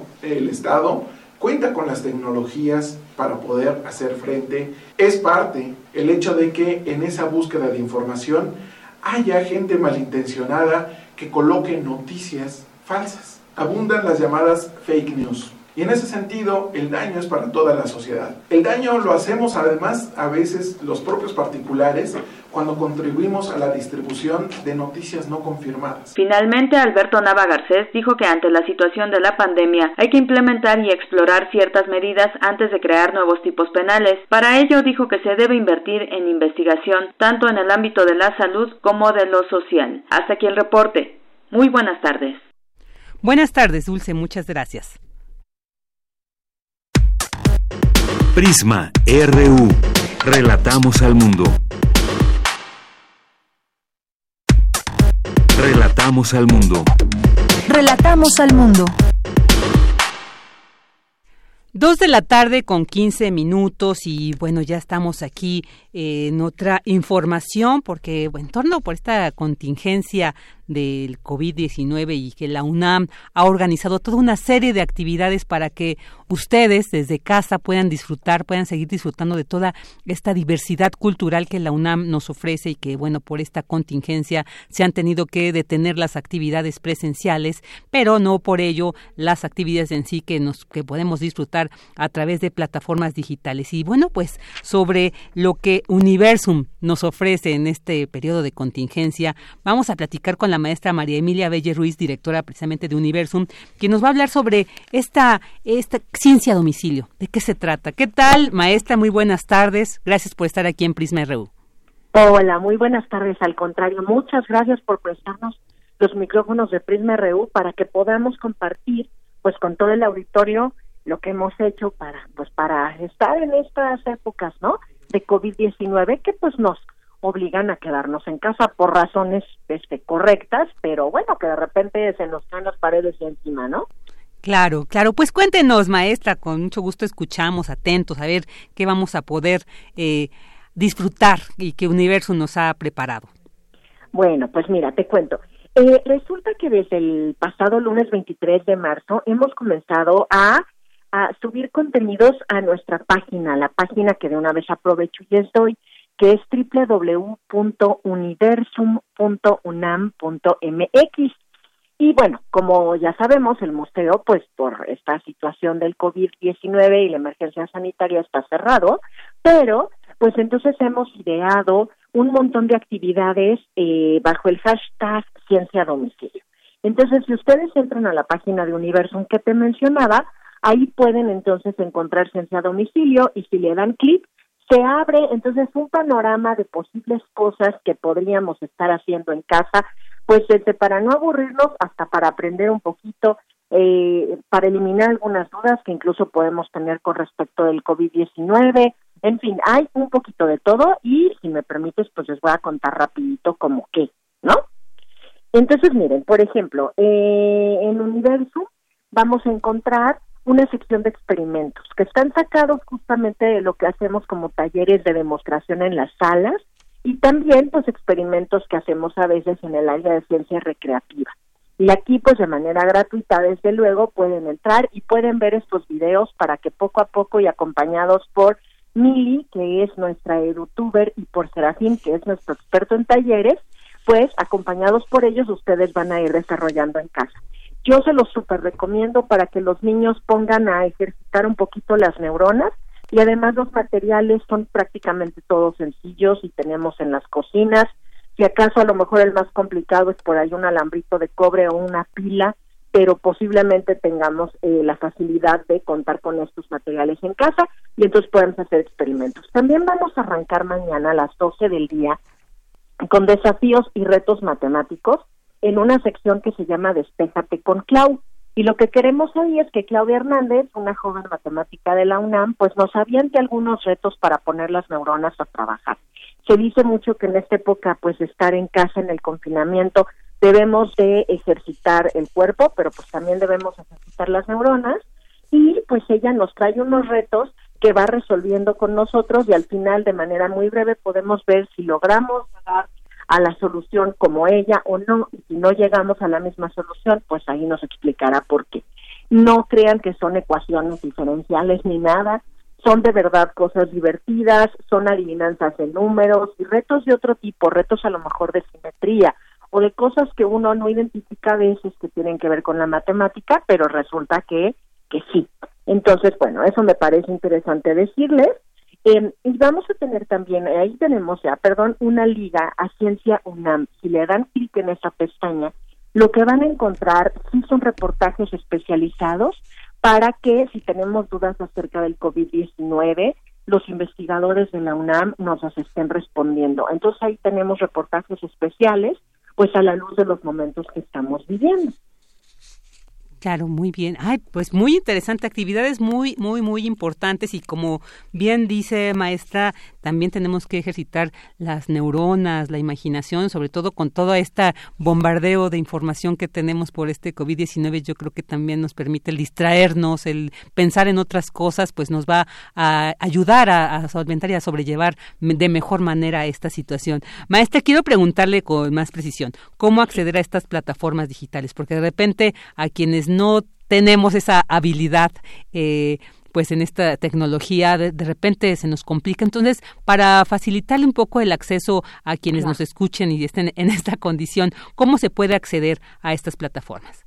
Mira, yo lo que diría es que abran cualquier buscador y entonces de plano ahí donde está la lupita de buscar algo metan Museo Universo. Eso los va a llevar directo a la página de Universo y ahí hemos colocado al principio para que sea muy fácil de identificar ciencia a domicilio. En cuanto se te, se te despliega la página de Universum, lo primero que sale es ciencia a domicilio, le das un clic y ahí ya vas a encontrar todo.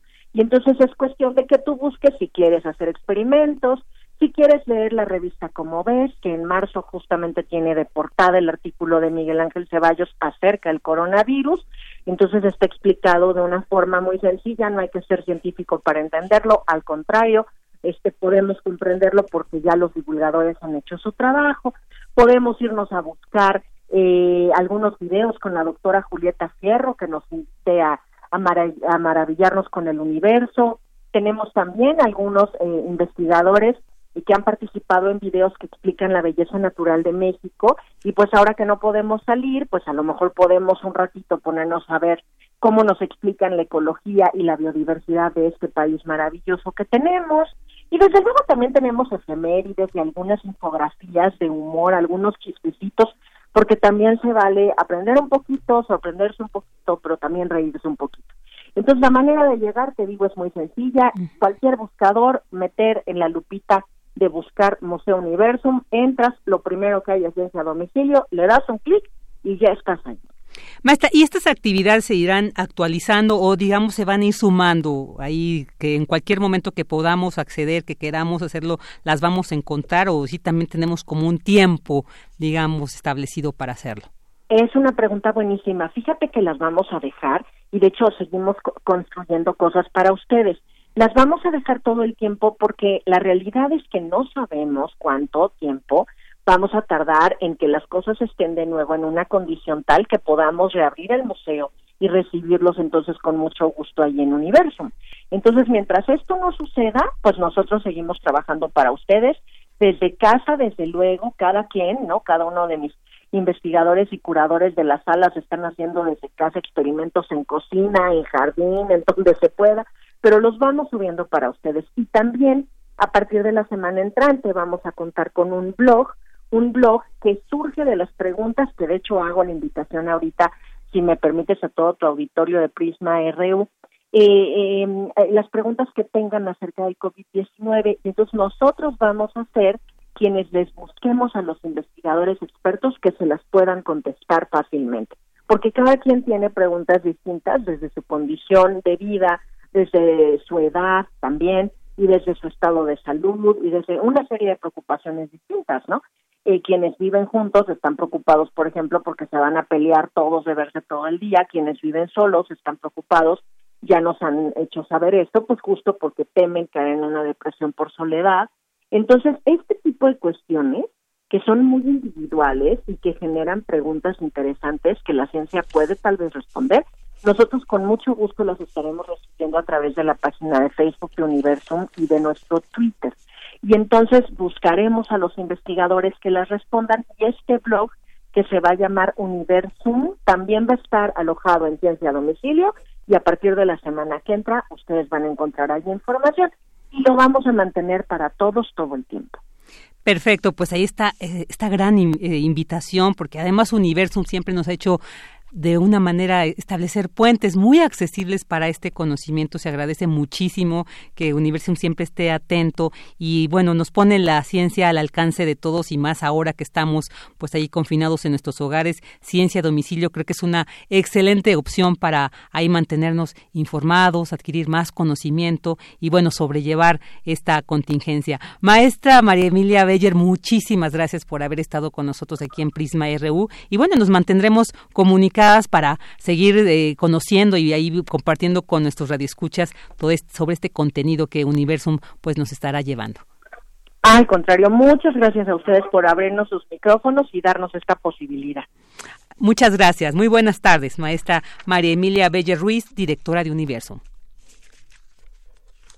Y bueno, eh, ahora vamos a, escuchar este un mensaje que esta tarde el rector Enrique Graue emitió para la comunidad universitaria a una semana de la, de la contingencia sanitaria que enfrenta el país. Escuchémoslo.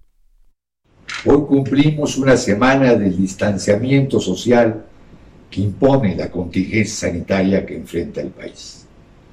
Todas y todos añoramos nuestros lugares de trabajo y lo cotidiano de nuestro altar en las instalaciones universitarias. Pero la vitalidad de la universidad permanece inalterada y con cada una de sus acciones confirma su voluntad de crecer, de adaptarse a las necesidades de los tiempos y de servir a la nación. Las unidades de investigación que requieren continuidad han permanecido activas y atentas a los problemas que se pueden presentar y están apoyando con conocimientos y capacidades a los requerimientos en los que nos plantea la situación actual. Nuestro reconocimiento a todo el personal académico y administrativo que en cumplimiento de sus labores acuden a diario a, nuestras, a nuestra universidad. A ellos les pido guarden las vías de distanciamiento e higiene que requiere su actuar. Continuamos, por supuesto, atendiendo las demandas de los grupos que mantienen ocupadas algunas de nuestras instalaciones. Los problemas de violencia de género no se resuelven con distanciamiento social. Estos problemas deben ser atendidos dentro de nuestra normatividad, con el ánimo de entendernos y de dar cauce para erradicar la violencia de género en la universidad. En ello, por supuesto, seguiremos. Signo de nuestra casa de estudios es su capacidad de cambiar. En esta última semana, en solo cinco días, se crearon en las distintas plataformas más de 2.500 aulas virtuales, que adicionadas a las preexistentes suman ya 11.500 de ellas. En la última semana, más de 1.500 miembros del personal académico han sido capaces de modificar su forma de educar y han transferido sus habilidades educativas a las tecnologías de la información. Hay que felicitarnos y felicitarlos por esta gran capacidad de adaptación que con toda seguridad seguirá creciendo en los días por venir. Eso nos va a dejar la contingencia sanitaria, una mayor resiliencia y capacidad de transformación. Vienen aún días muy difíciles por delante. La epidemia crecerá y requeriremos de todos nosotros para superarla.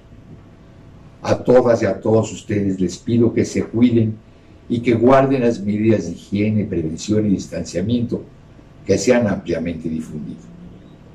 Por nuestra parte, seguiremos comunicando con la periodicidad necesaria las acciones de la universidad. Que por nuestra raza hable el espíritu. Prisma Y bueno, ahí estuvo la voz del rector Enrique Graue a, pues ya unos días de que se ha implementado esta contingencia y de que nos hemos resguardado en casa. Dice esta epidemia seguramente nos dejará una mayor resiliencia y capacidad de transformación. Esperemos que así sea. Continuamos. Prisma RU. Relatamos al mundo. Ante el brote del nuevo coronavirus 2019, la UNAM te recomienda lavarse las manos con agua y con jabón frecuentemente, evitar el contacto con personas enfermas de las vías respiratorias, cubrir boca y nariz con un pañuelo o flexionando el codo al estornudar, consumir todo tipo de carne en su término completo, hasta el momento, no se ha confirmado el agente portador ni el mecanismo de transmisión por parte de las autoridades sanitarias. Si vas a realizar un viaje al extranjero, consulta la Clínica de Atención Preventiva del Viajero de la UNAM con tres o cuatro semanas de anticipación para conocer las medidas sanitarias pertinentes. La UNAM y Prisma RU informan.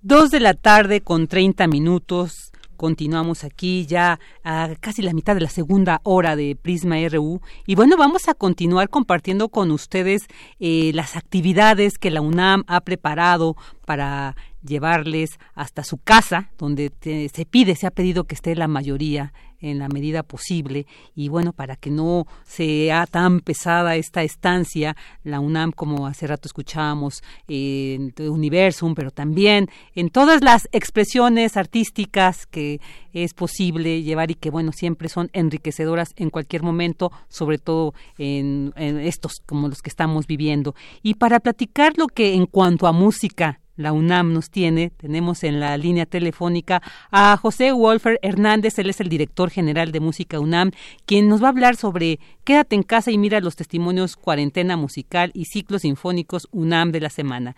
¿Qué tal, José? Muy buenas tardes. Muchas gracias por estar aquí en Prisma RU. ¿Qué tal? Muy buenas tardes, un gusto estar con ustedes. Al contrario, pues compártenos por favor qué nos van a ofrecer a través, pues aquí de la Dirección General de Música UNAM para estos estos días que nos eh, enfrenta, enfrentaremos por esta contingencia. Con mucho gusto, Virginia. Bueno, para empezar, una, un exhorto.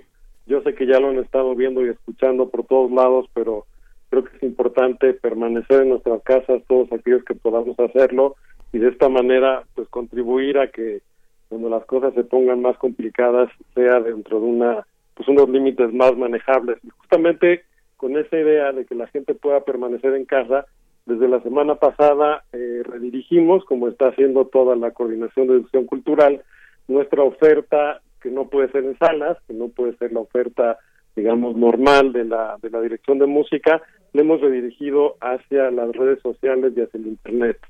Y hemos echado a andar una serie de, iniciativas que ahora les comento. Antes les comparto cuáles son esas redes para quien pueda eh, conectarse y seguirnos. Nos pueden encontrar en Facebook como Música UNAM, en Twitter también como Música UNAM, en YouTube también como Música UNAM. En todos los casos, Música UNAM es la búsqueda que hay que hacer y nos llevará a los correspondientes canales. Eh, tenemos varias cosas que estamos subiendo de manera regular. Eh, ya en esta segunda semana de esta este replanteamiento, digamos, de nuestra oferta, empieza ya a llenarse el programa tal y como lo lo conseguimos hace algún tiempo. Estamos arrancando todos los días, de lunes a viernes, con una sugerencia de una playlist que estamos creando en Spotify. Y esta es una, una iniciativa colectiva. Eh, están los músicos de las distintas agrupaciones que forman parte de la Dirección General de Música, que son la UFUNAM, la UJUEM, que es la Orquesta Juvenil Eduardo Mata, y la AMA, la Academia de Música Antigua. Les hemos pedido a todos ellos que nos vayan aportando cada día, cada uno de ellos, eh, una, una lista de música para escuchar en casa, ¿no? Entonces, si entran ustedes a nuestras redes, verán ahí el link hacia Spotify o pueden entrar directamente a Spotify, hacer nuevamente la búsqueda música UNAM.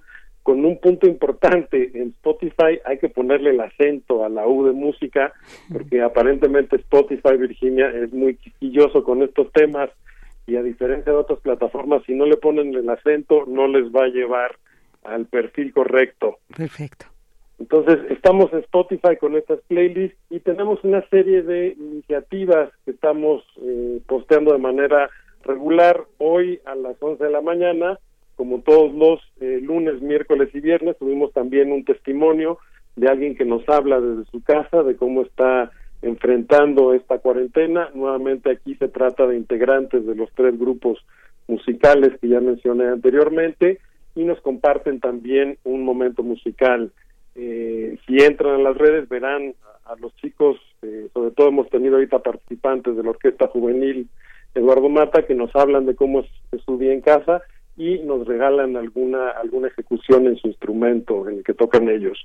Hoy comenzamos con un nuevo programa que es eh, uno que se llama Música Antigua, es una pregunta, el nombre del programa, y aquí los integrantes de la Academia de Música Antigua recorren eh, distintos temas. En esta ocasión, el que se subió justo el día de hoy, que con él arrancamos esta iniciativa, eh, hace un recorrido por lo que es el violín barroco y cómo es distinto violín barroco al violín moderno que uno puede escuchar en una orquesta sinfónica, por ejemplo.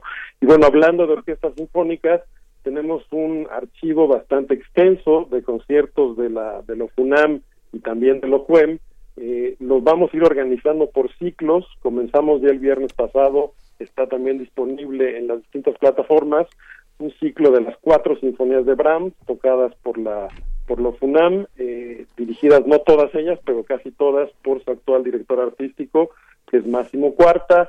Eh, tenemos trivias también que estamos posteando, donde los músicos de los grupos nos comparten algún pasaje. Invitamos a los internautas a que adivinen qué pasaje es eh, y reciben un, un premio eh, quienes acierten en esta en esta respuesta. Tuvimos una retransmisión la semana pasada de un concierto muy hermoso hizo en su casa Iván López Reynoso, que es el director asociado de la FUNAM. Iván, además de ser director, es, un estupendo contratenor, que acompaña a sí mismo al piano en este concierto que dio. Eh, y bueno, tendremos también otras iniciativas que vamos a ir compartiendo con nuestros internautas en los próximos días. Esto es más o menos lo que tenemos en este momento para eh, suplir esa oferta normal de la dirección de música, Virginia. Claro, muy interesante y además me imagino estas propuestas, por ejemplo, de los músicos, este playlist, me imagino que también va a ser enriquecedor conocer, pues porque siempre estos músicos tienen grandes influencias, entonces siempre es como toda una red, ¿no? De conocimiento que pues nos amplía nuestra apreciación musical, entonces yo creo que va a ser muy interesante conocer esta playlist y sobre todo pues aprovechar que las redes sociales, esta facilidad que nos dan en momentos como este de acceder y de no tener que desplazarnos no a, normalmente a los espacios aquí al, centro cultural universitario donde se llevan a cabo muchas de estas actividades bueno pues ahora tenemos esta oportunidad de disfrutarlas desde casa y pues se agradece muchísimo que, que la dirección general de música de la UNAM pues también esté ofreciéndonos todo toda esta gama de actividades, de experiencias, testimonios y bueno, estaremos ahí muy atentos en las redes Facebook, Twitter, YouTube como Música UNAM. Muchísimas gracias, José Wolfer, por habernos compartido. Bueno, seguramente estaremos ahí platicando también más adelante sobre los nuevos contenidos que vayan integrando a esta plataforma. Claro que sí, me, dará mucho gusto. Nuevamente, un exhorto a permanecer en, sus casas y pues los esperamos en esta vida virtual en la que estamos inmensos en este en este momento y espero que, se acerquen con nosotros y, podamos eh, compartir algo de esta oferta virtual que hemos preparado para ustedes. Muchas gracias, Cristina. Que tengan buena tarde. Al contrario, igualmente, José Wolfer Hernández, director general de Música UNAM. Continuamos. Prisma RU. Relatamos al mundo. Queremos escuchar tu voz. Nuestro teléfono en cabina es 55 36 43 39. Dos de la tarde con 38 minutos aquí. Continuamos ya casi en el último ranguito de Prisma RU, pero por supuesto con mucha información muy interesante. Y ahorita en unos momentos escucharemos a Otto Cázares con la cartografía RU y bueno, pues también queremos agradecer a quienes eh, pues hacen presencia con nosotros a través de las redes. Queremos saludar a Parica Benítez, a Itzel Guerrero, a Esteban Rodríguez, Mark Heaven, a Guerrero Lix, a Paloma G. Guzmán M., a Lena, a Mario Navarrete Real, a Carmi Unamita, a Gabriela Huerta, a César Soto Bretzfelder.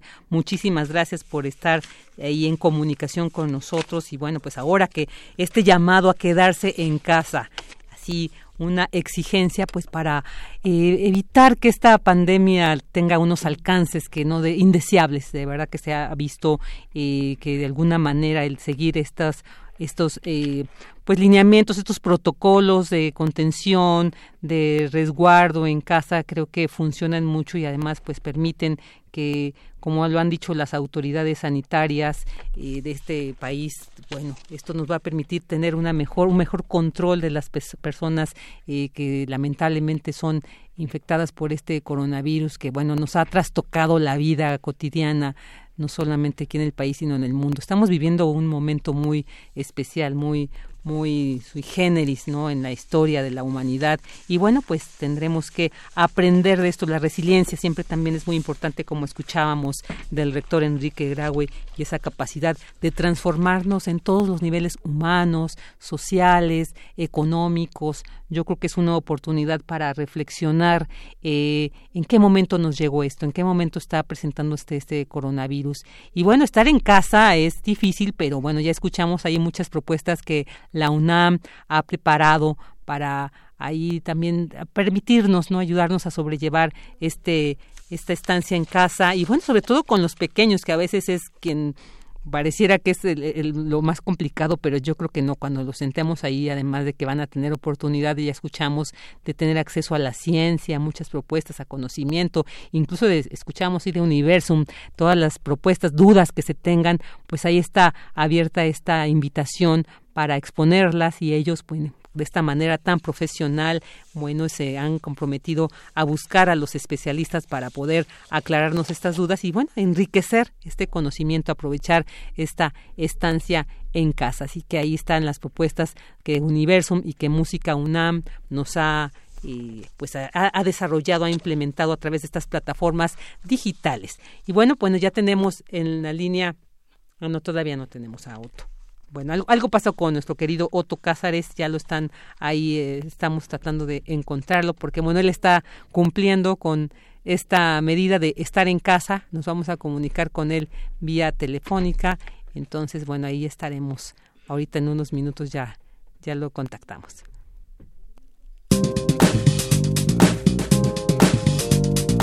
Cultura RU.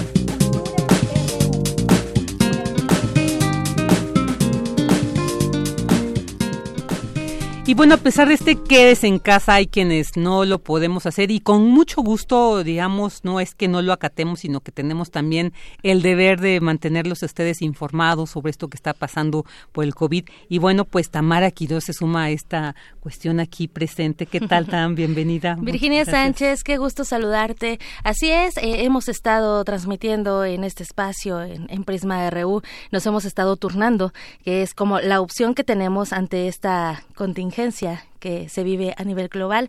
Y bueno, querida, pues un gusto saludarte y por supuesto saludar a todos los que se unen a esta transmisión a través de esta frecuencia universitaria. Antes de finalizar esta primera hora de transmisión de hoy, pues queremos compartirles y también recomendarles un libro. Como muchos de ustedes saben, aquí hacemos reseñas, pero nos gusta más llevar el contenido literario de primera mano y bueno, en este caso de primera voz.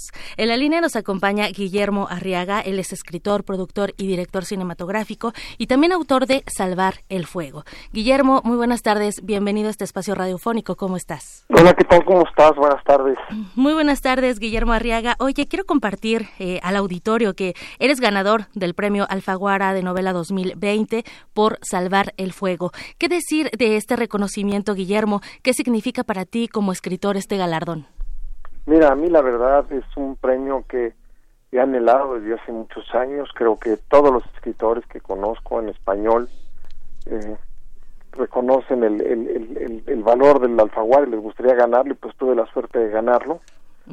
y, y bueno, pues muy orgulloso de, de haberlo ganado y lo he dicho varias veces, lo comparto con todos los mexicanos y todas las mexicanas, porque no podría haber escrito una sola línea si no perteneciera a una cultura y una nación tan fuerte como la nuestra. Sin duda. Oye, Guillermo, pues eh, muchos conocemos tu trabajo. Eh, tú te encargaste de los guiones de películas como Amores Perros, 21 gramos, Babel, Los tres entierros de Melquiades Estrada y The Burning Plane, que bueno, obtuviste a través de esta película un león de oro. Y me gustaría que eh, pues la gente conociera también tu escritura, ¿no? tus letras a través de esta novela. ¿Qué vamos a encontrar entre sus páginas y cómo fue también el proceso de creación de esta historia? Mira, es la historia de una mujer, Marina, una mujer eh, muy rica, muy adinerada. Es coreógrafa, tiene un mundo interior muy fuerte, pero no es una coreógrafa muy exitosa. Tiene prestigio entre los críticos, pero no logra conectar con las audiencias. Tiene tres hijos y un marido eh, muy exitoso financieramente. Y uno de sus amigos que tiene una fundación la invita a la cárcel a presentar una de sus coreografías. Y ahí conoce a un homicida, José Cuauhtémoc Wistlik, que tiene 50 años de cárcel por delante. Y a partir de, ese encuentro ella empieza a ir a un taller literario en el que participa José Cuauhtémoc y se empieza a revelar toda una serie de, de, circunstancias alrededor de lo que significa la cárcel, el crimen, la violencia, pero también el arte, la cultura, el amor, la pasión, la entrega y el compromiso.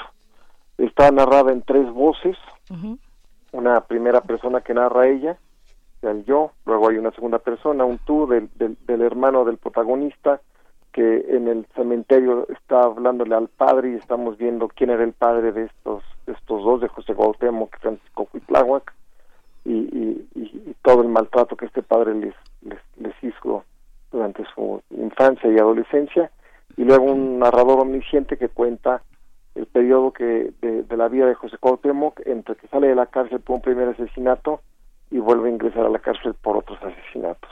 Excelente. Guillermo, eh, lo, vuelves a hacer. en esta obra eh, hay diversos puntos de vista, hay diferentes tiempos, los caminos se entrecruzan. Eh, ¿Cómo fue este proceso creativo? ¿Cuándo iniciaste a, a escribir esta novela? esta novela la empecé a escribir me tardé cuatro años y medio en escribirla. Empecé en el 2015, apenas terminé El Salvaje. Empecé a escribir esta novela. Y cuando escribo no tengo muy claro para dónde voy. Sé, tengo una noción de que sabía que todos iban a encontrar, pero no sabía qué iba a suceder entre ellos, qué iba a suceder entre medio. No sabía por qué él estaba condenado en, en la cárcel. Entonces voy, voy descubriendo poco a poco la novela y, y la escribo completamente a ciegas muchas veces aprovecho lo que me sucede en el día este, para incluirlo. Si llueve afuera, llueve en la novela. Si mi perro tiene dermatitis, pues algunos personajes tendrán dermatitis. Y luego de que la termino, la reescribí seis veces completa para ir puliendo frase por frase y luego la corregí varias veces más. Ese es mi proceso de, trabajo y, le dedico muchas horas porque creo que quien invierte dinero y tiempo en, una de mis obras, pues merece ser respetado y yo no puedo garantizar que le guste, pero sí que que es un trabajo al que se le ha dedicado rigor y disciplina. Por supuesto, porque nosotros tenemos eh, el, digamos, el producto finalizado, ¿no? Podemos explorar estas historias, pero siempre nos gusta saber la historia detrás de las historias. Siempre es importante y de verdad agradezco que hayas tomado la llamada eh, para este espacio. También comentarle, pues, a la gente que pueden tener, bueno, este es, es una, puede ser, más bien es una recomendación para estos eh, estos días de cuarentena y de confinamiento, Guillermo, ¿cómo podemos eh, pues tener acceso a este libro? Mira, el, libro lo puedes lo puedes descargar en las diversas plataformas. Y si no, eh, en las librerías ahorita están hacen un servicio para llevarlo a tu casa, te lo pueden llevar a tu casa y alguna de ellas hasta un regalito extra te dan. Entonces pueden llamar a la librería si lo quieren físico, lo pueden descargar por cualquiera de las plataformas y, y, ahí pueden leer el libro. Este, yo no he podido presentarlo obviamente por, por esta epidemia. Hice una presentación en Twitter, si alguien quiere ver la presentación, ya tiene casi 140 mil visitas, creo que es la presentación más exitosa que ha tenido un libro. Excelente. Este, en G-Arriaga, en Twitter, G-Arriaga arroba g-arriaga para tener más información y bueno también visitar las plataformas digitales para tener este libro en esta versión en ebook en, en una versión digital que además el precio está bastante accesible y que también nos puede llevar a ser pues nos lleva nos hace más llevadera esta cuarentena Guillermo. No y me, me sentiría muy honrado la verdad si me leen en esta cuarentena. Es también como tiene que ver con el universo carcelario es una reflexión sobre el encierro el encierro más extremo que pueda haber, que es la cárcel, y más extremo aún el aislamiento solitario, el que está eh, confinado uno de los presos, y cómo el arte, la creatividad, la cultura y, el amor son lo que les permite sobrevivir al, encierro. Entonces creo que puede dar material para reflexionar sobre estos estos momentos en que en que varios tienen la oportunidad de, refugiarse de, la cuarentena, que no tienen que salir. Entonces creo que les, puede venir bien en este momento. Sin duda, pues vamos a explorar esas fronteras en todos sus niveles, simbolismos y, presentaciones y sobre todo conocer la, la, historia de entre Marina y José Cuauhtémoc. Guillermo Arriaga, eh, pues muchísimas gracias por acompañarnos esta tarde. Esperemos que muchos lectores se acerquen a esta lectura, a estas letras de Salvar el Fuego y nuevamente felicidades también por el galardón. No, muchísimas gracias Tamara, este, te agradezco el espacio y ojalá la gente lea Salvar el Fuego y me digan por Twitter qué les pareció. Excelente, muy bien, ahí está la retroalimentación. Muchísimas gracias, Guillermo Muchas Hasta, luego. Y bueno, querida Vicky, pues ahí está la recomendación del día de hoy, Salvar el Fuego. Eh, a mí me encantó, si pueden, léanlo, acérquense y bueno, en esta semana vamos a estar dándoles también recomendaciones para que pues sí, sea más llevadera esta cuarentena y también con nuestra sana distancia, tú en ese micrófono, yo acá y también estaré haciendo enlaces con ustedes eh, el día de mañana y también el día viernes, pero bueno, los invitamos a que sigan en esta frecuencia, Vicky. Muchísimas gracias, Tam, pues así, por supuesto, ahí continuamos. Relatamos al mundo. Relatamos al mundo. Porque tu opinión es importante, síguenos en nuestras redes sociales, en Facebook como Prisma RU y en Twitter como arroba PrismaRU. Diez, casi diez minutos para las tres, dos cincuenta y bueno, ahora sí ya tenemos a Otto Cázares ahí en la línea telefónica. ¿Qué tal, querido Otto? ¿Cómo estás? ¿Cómo te va en este, en este resguardo que estás en casa, me imagino? Así es, queridos amigos, amigas, los saludo, como todos ustedes en cuarentena, y desde esta burbuja de supervivencia les envío un abrazo virtual, solidario, apocalíptico e integrado. Ya son muchos los días que hemos pasado en casa, los que podemos, porque como se sabe hay quienes obligados por las circunstancias no pueden hacerlo, y todavía serán muchos días más. En casa hallamos el espacio que nos oprime o que nos libera. Por lo tanto, en este comentario he trenzado un abanico de registros emocionales referentes a la casa habitación, referencias hogareñas en, en escala del negro al blanco, pasando por numerosos matices, a ver qué les parece. Voy a leer para ustedes, a manera de obertura de este comentario, un brevísimo párrafo del libro El silencio del cuerpo del ensayista italiano Guido Ceranetti. Dice así, hay personas que recuperan la razón dejando su domicilio y la pierden de nuevo al volver a entrar en él. La casa favorece la locura y enfermedades de los nervios. Prisión y estercolero en la palabra budista. Amo mi casa, continúa Guido Cheronetti, pero soy feliz cuando estoy lejos. No veo las rejas. La razón está tranquila, el pensamiento tiene más desahogo, las costumbres cambian. Quien no tiene casa, quien ha nacido nómada, tal vez no conozca jamás la enfermedad mental. Hasta ahí Guido Cheronetti como negra obertura de este comentario. Continuamos con algunos tonos oscuros. Por las cuartaduras de las paredes, lo siniestro entra a la casa y se instala ahí. En propias palabras de Freud, lo siniestro es lo que debiendo permanecer oculto se ha develado. Gregorio Samsa se convierte en un insecto repulsivo en su propia habitación y todos los relatos siniestros se sirven de la familiaridad de las casas. La casa de Norman Bates, en Psicosis de Hitchcock, es tan bonita como todas las demás del vecindario. Lo que ocurre dentro de esa casa bonita es inconcebible. Y así, el techo amado todo protección y calor de hogar puede resultar también un techo que nos aplasta. Los muros de la casa pueden comprimirse y mortificarnos y podemos estar aplastados por la geometría del hogar. La psicología colectiva que se expresa a través de las fábulas, nos ha hablado de una casa de chocolate confitado y caramelo que nos podemos comer, como en Hansel y Gretel, pero en otras ocasiones es la casa la que nos come a nosotros.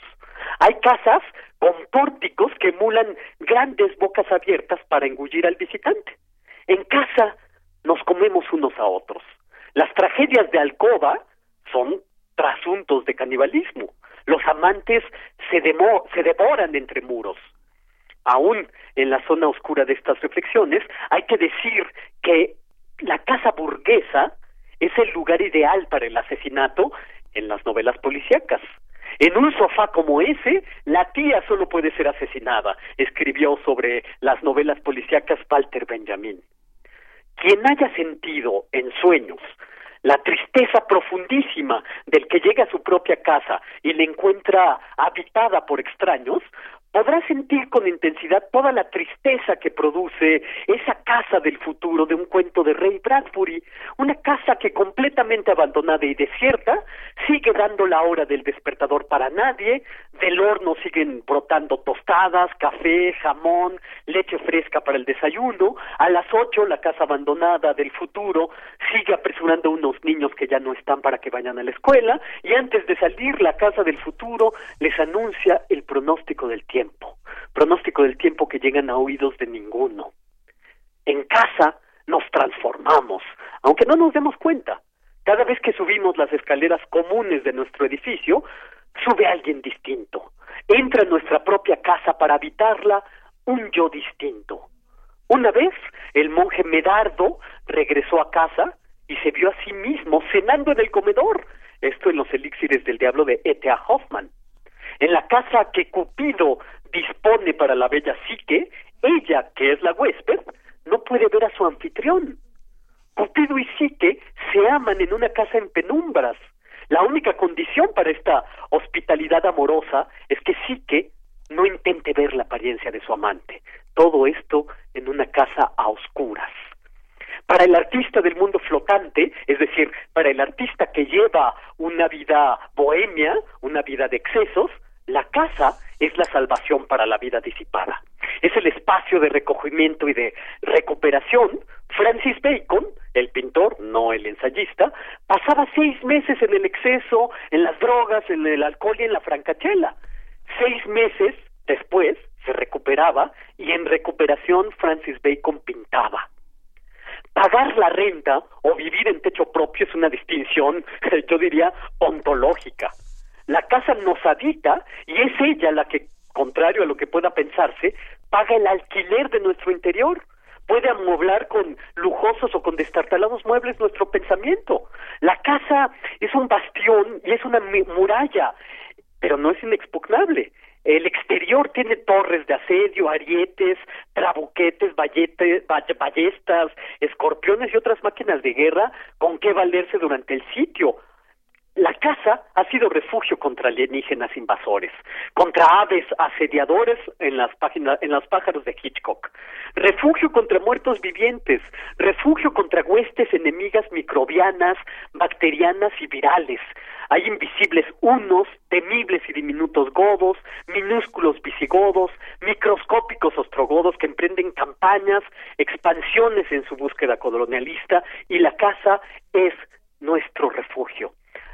A la casa podemos abandonarla como un ritual. Aún queda sin resolver el asunto de por qué en Mesoamérica las ciudades eran abandonadas cuando aún gozaban de plenitud. La casa puede abandonarse para salvar la vida. Si temes una tiranía, hay que dejar la casa y que la casa llore a quien la edificó. Estos son unos versos de las mil y una noches. Hay artistas que nunca salieron de casa. Chardin nunca salió de casa. Jean Vermeer pintaba en la sala de su casa con pantuflas, pintando los mismos muebles, los mismos objetos, las mismas alfombras de siempre, en el mismo caballete y en el mismo banco. Marcel Proust mientras escribía la quinta entrega de En Busca del Tiempo Perdido, tomó la determinación de ya no salir de casa para no seguir produciendo cosas que después debía relatar. De modo que en la casa podemos encontrar un espacio de expansión. Salvador Elizondo decía, el único requerimiento para que seas un artista es que tu imaginación sea más grande que la estancia en la que vives. Recuerdo ya para finalizar las zapatillas de Dorothy en El Mago de Oz, que calzándotelas te encaminan a tu casa. Este es un conveniente eslogan del gobierno, ¿no? Cálzate esas zapatillas, esos zapatos, esas pantuflas mágicas y que te encaminen a tu casa. Espacio que puede ser espacio de ofuscamiento o espacio de creación. Y esto es lo que yo tengo que decir este lunes 30 de marzo de 2020, esperando que estos días eh, sean para ustedes lo más armoniosos posibles dentro de las circunstancias. Otto, pues maravilloso estas citas, estos elementos que nos has compartido, porque seguramente enriquecerán y resignificarán esta estancia en casa obligada y que de alguna manera también ello nos permitirá seguir disfrutándola cuando esto pase.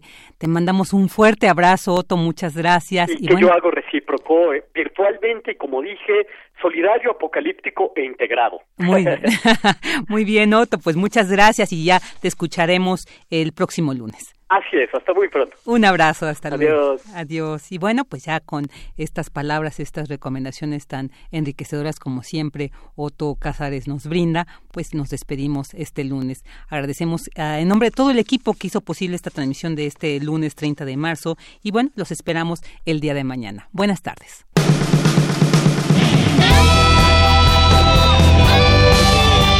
Prisma RU. Relatamos al mundo.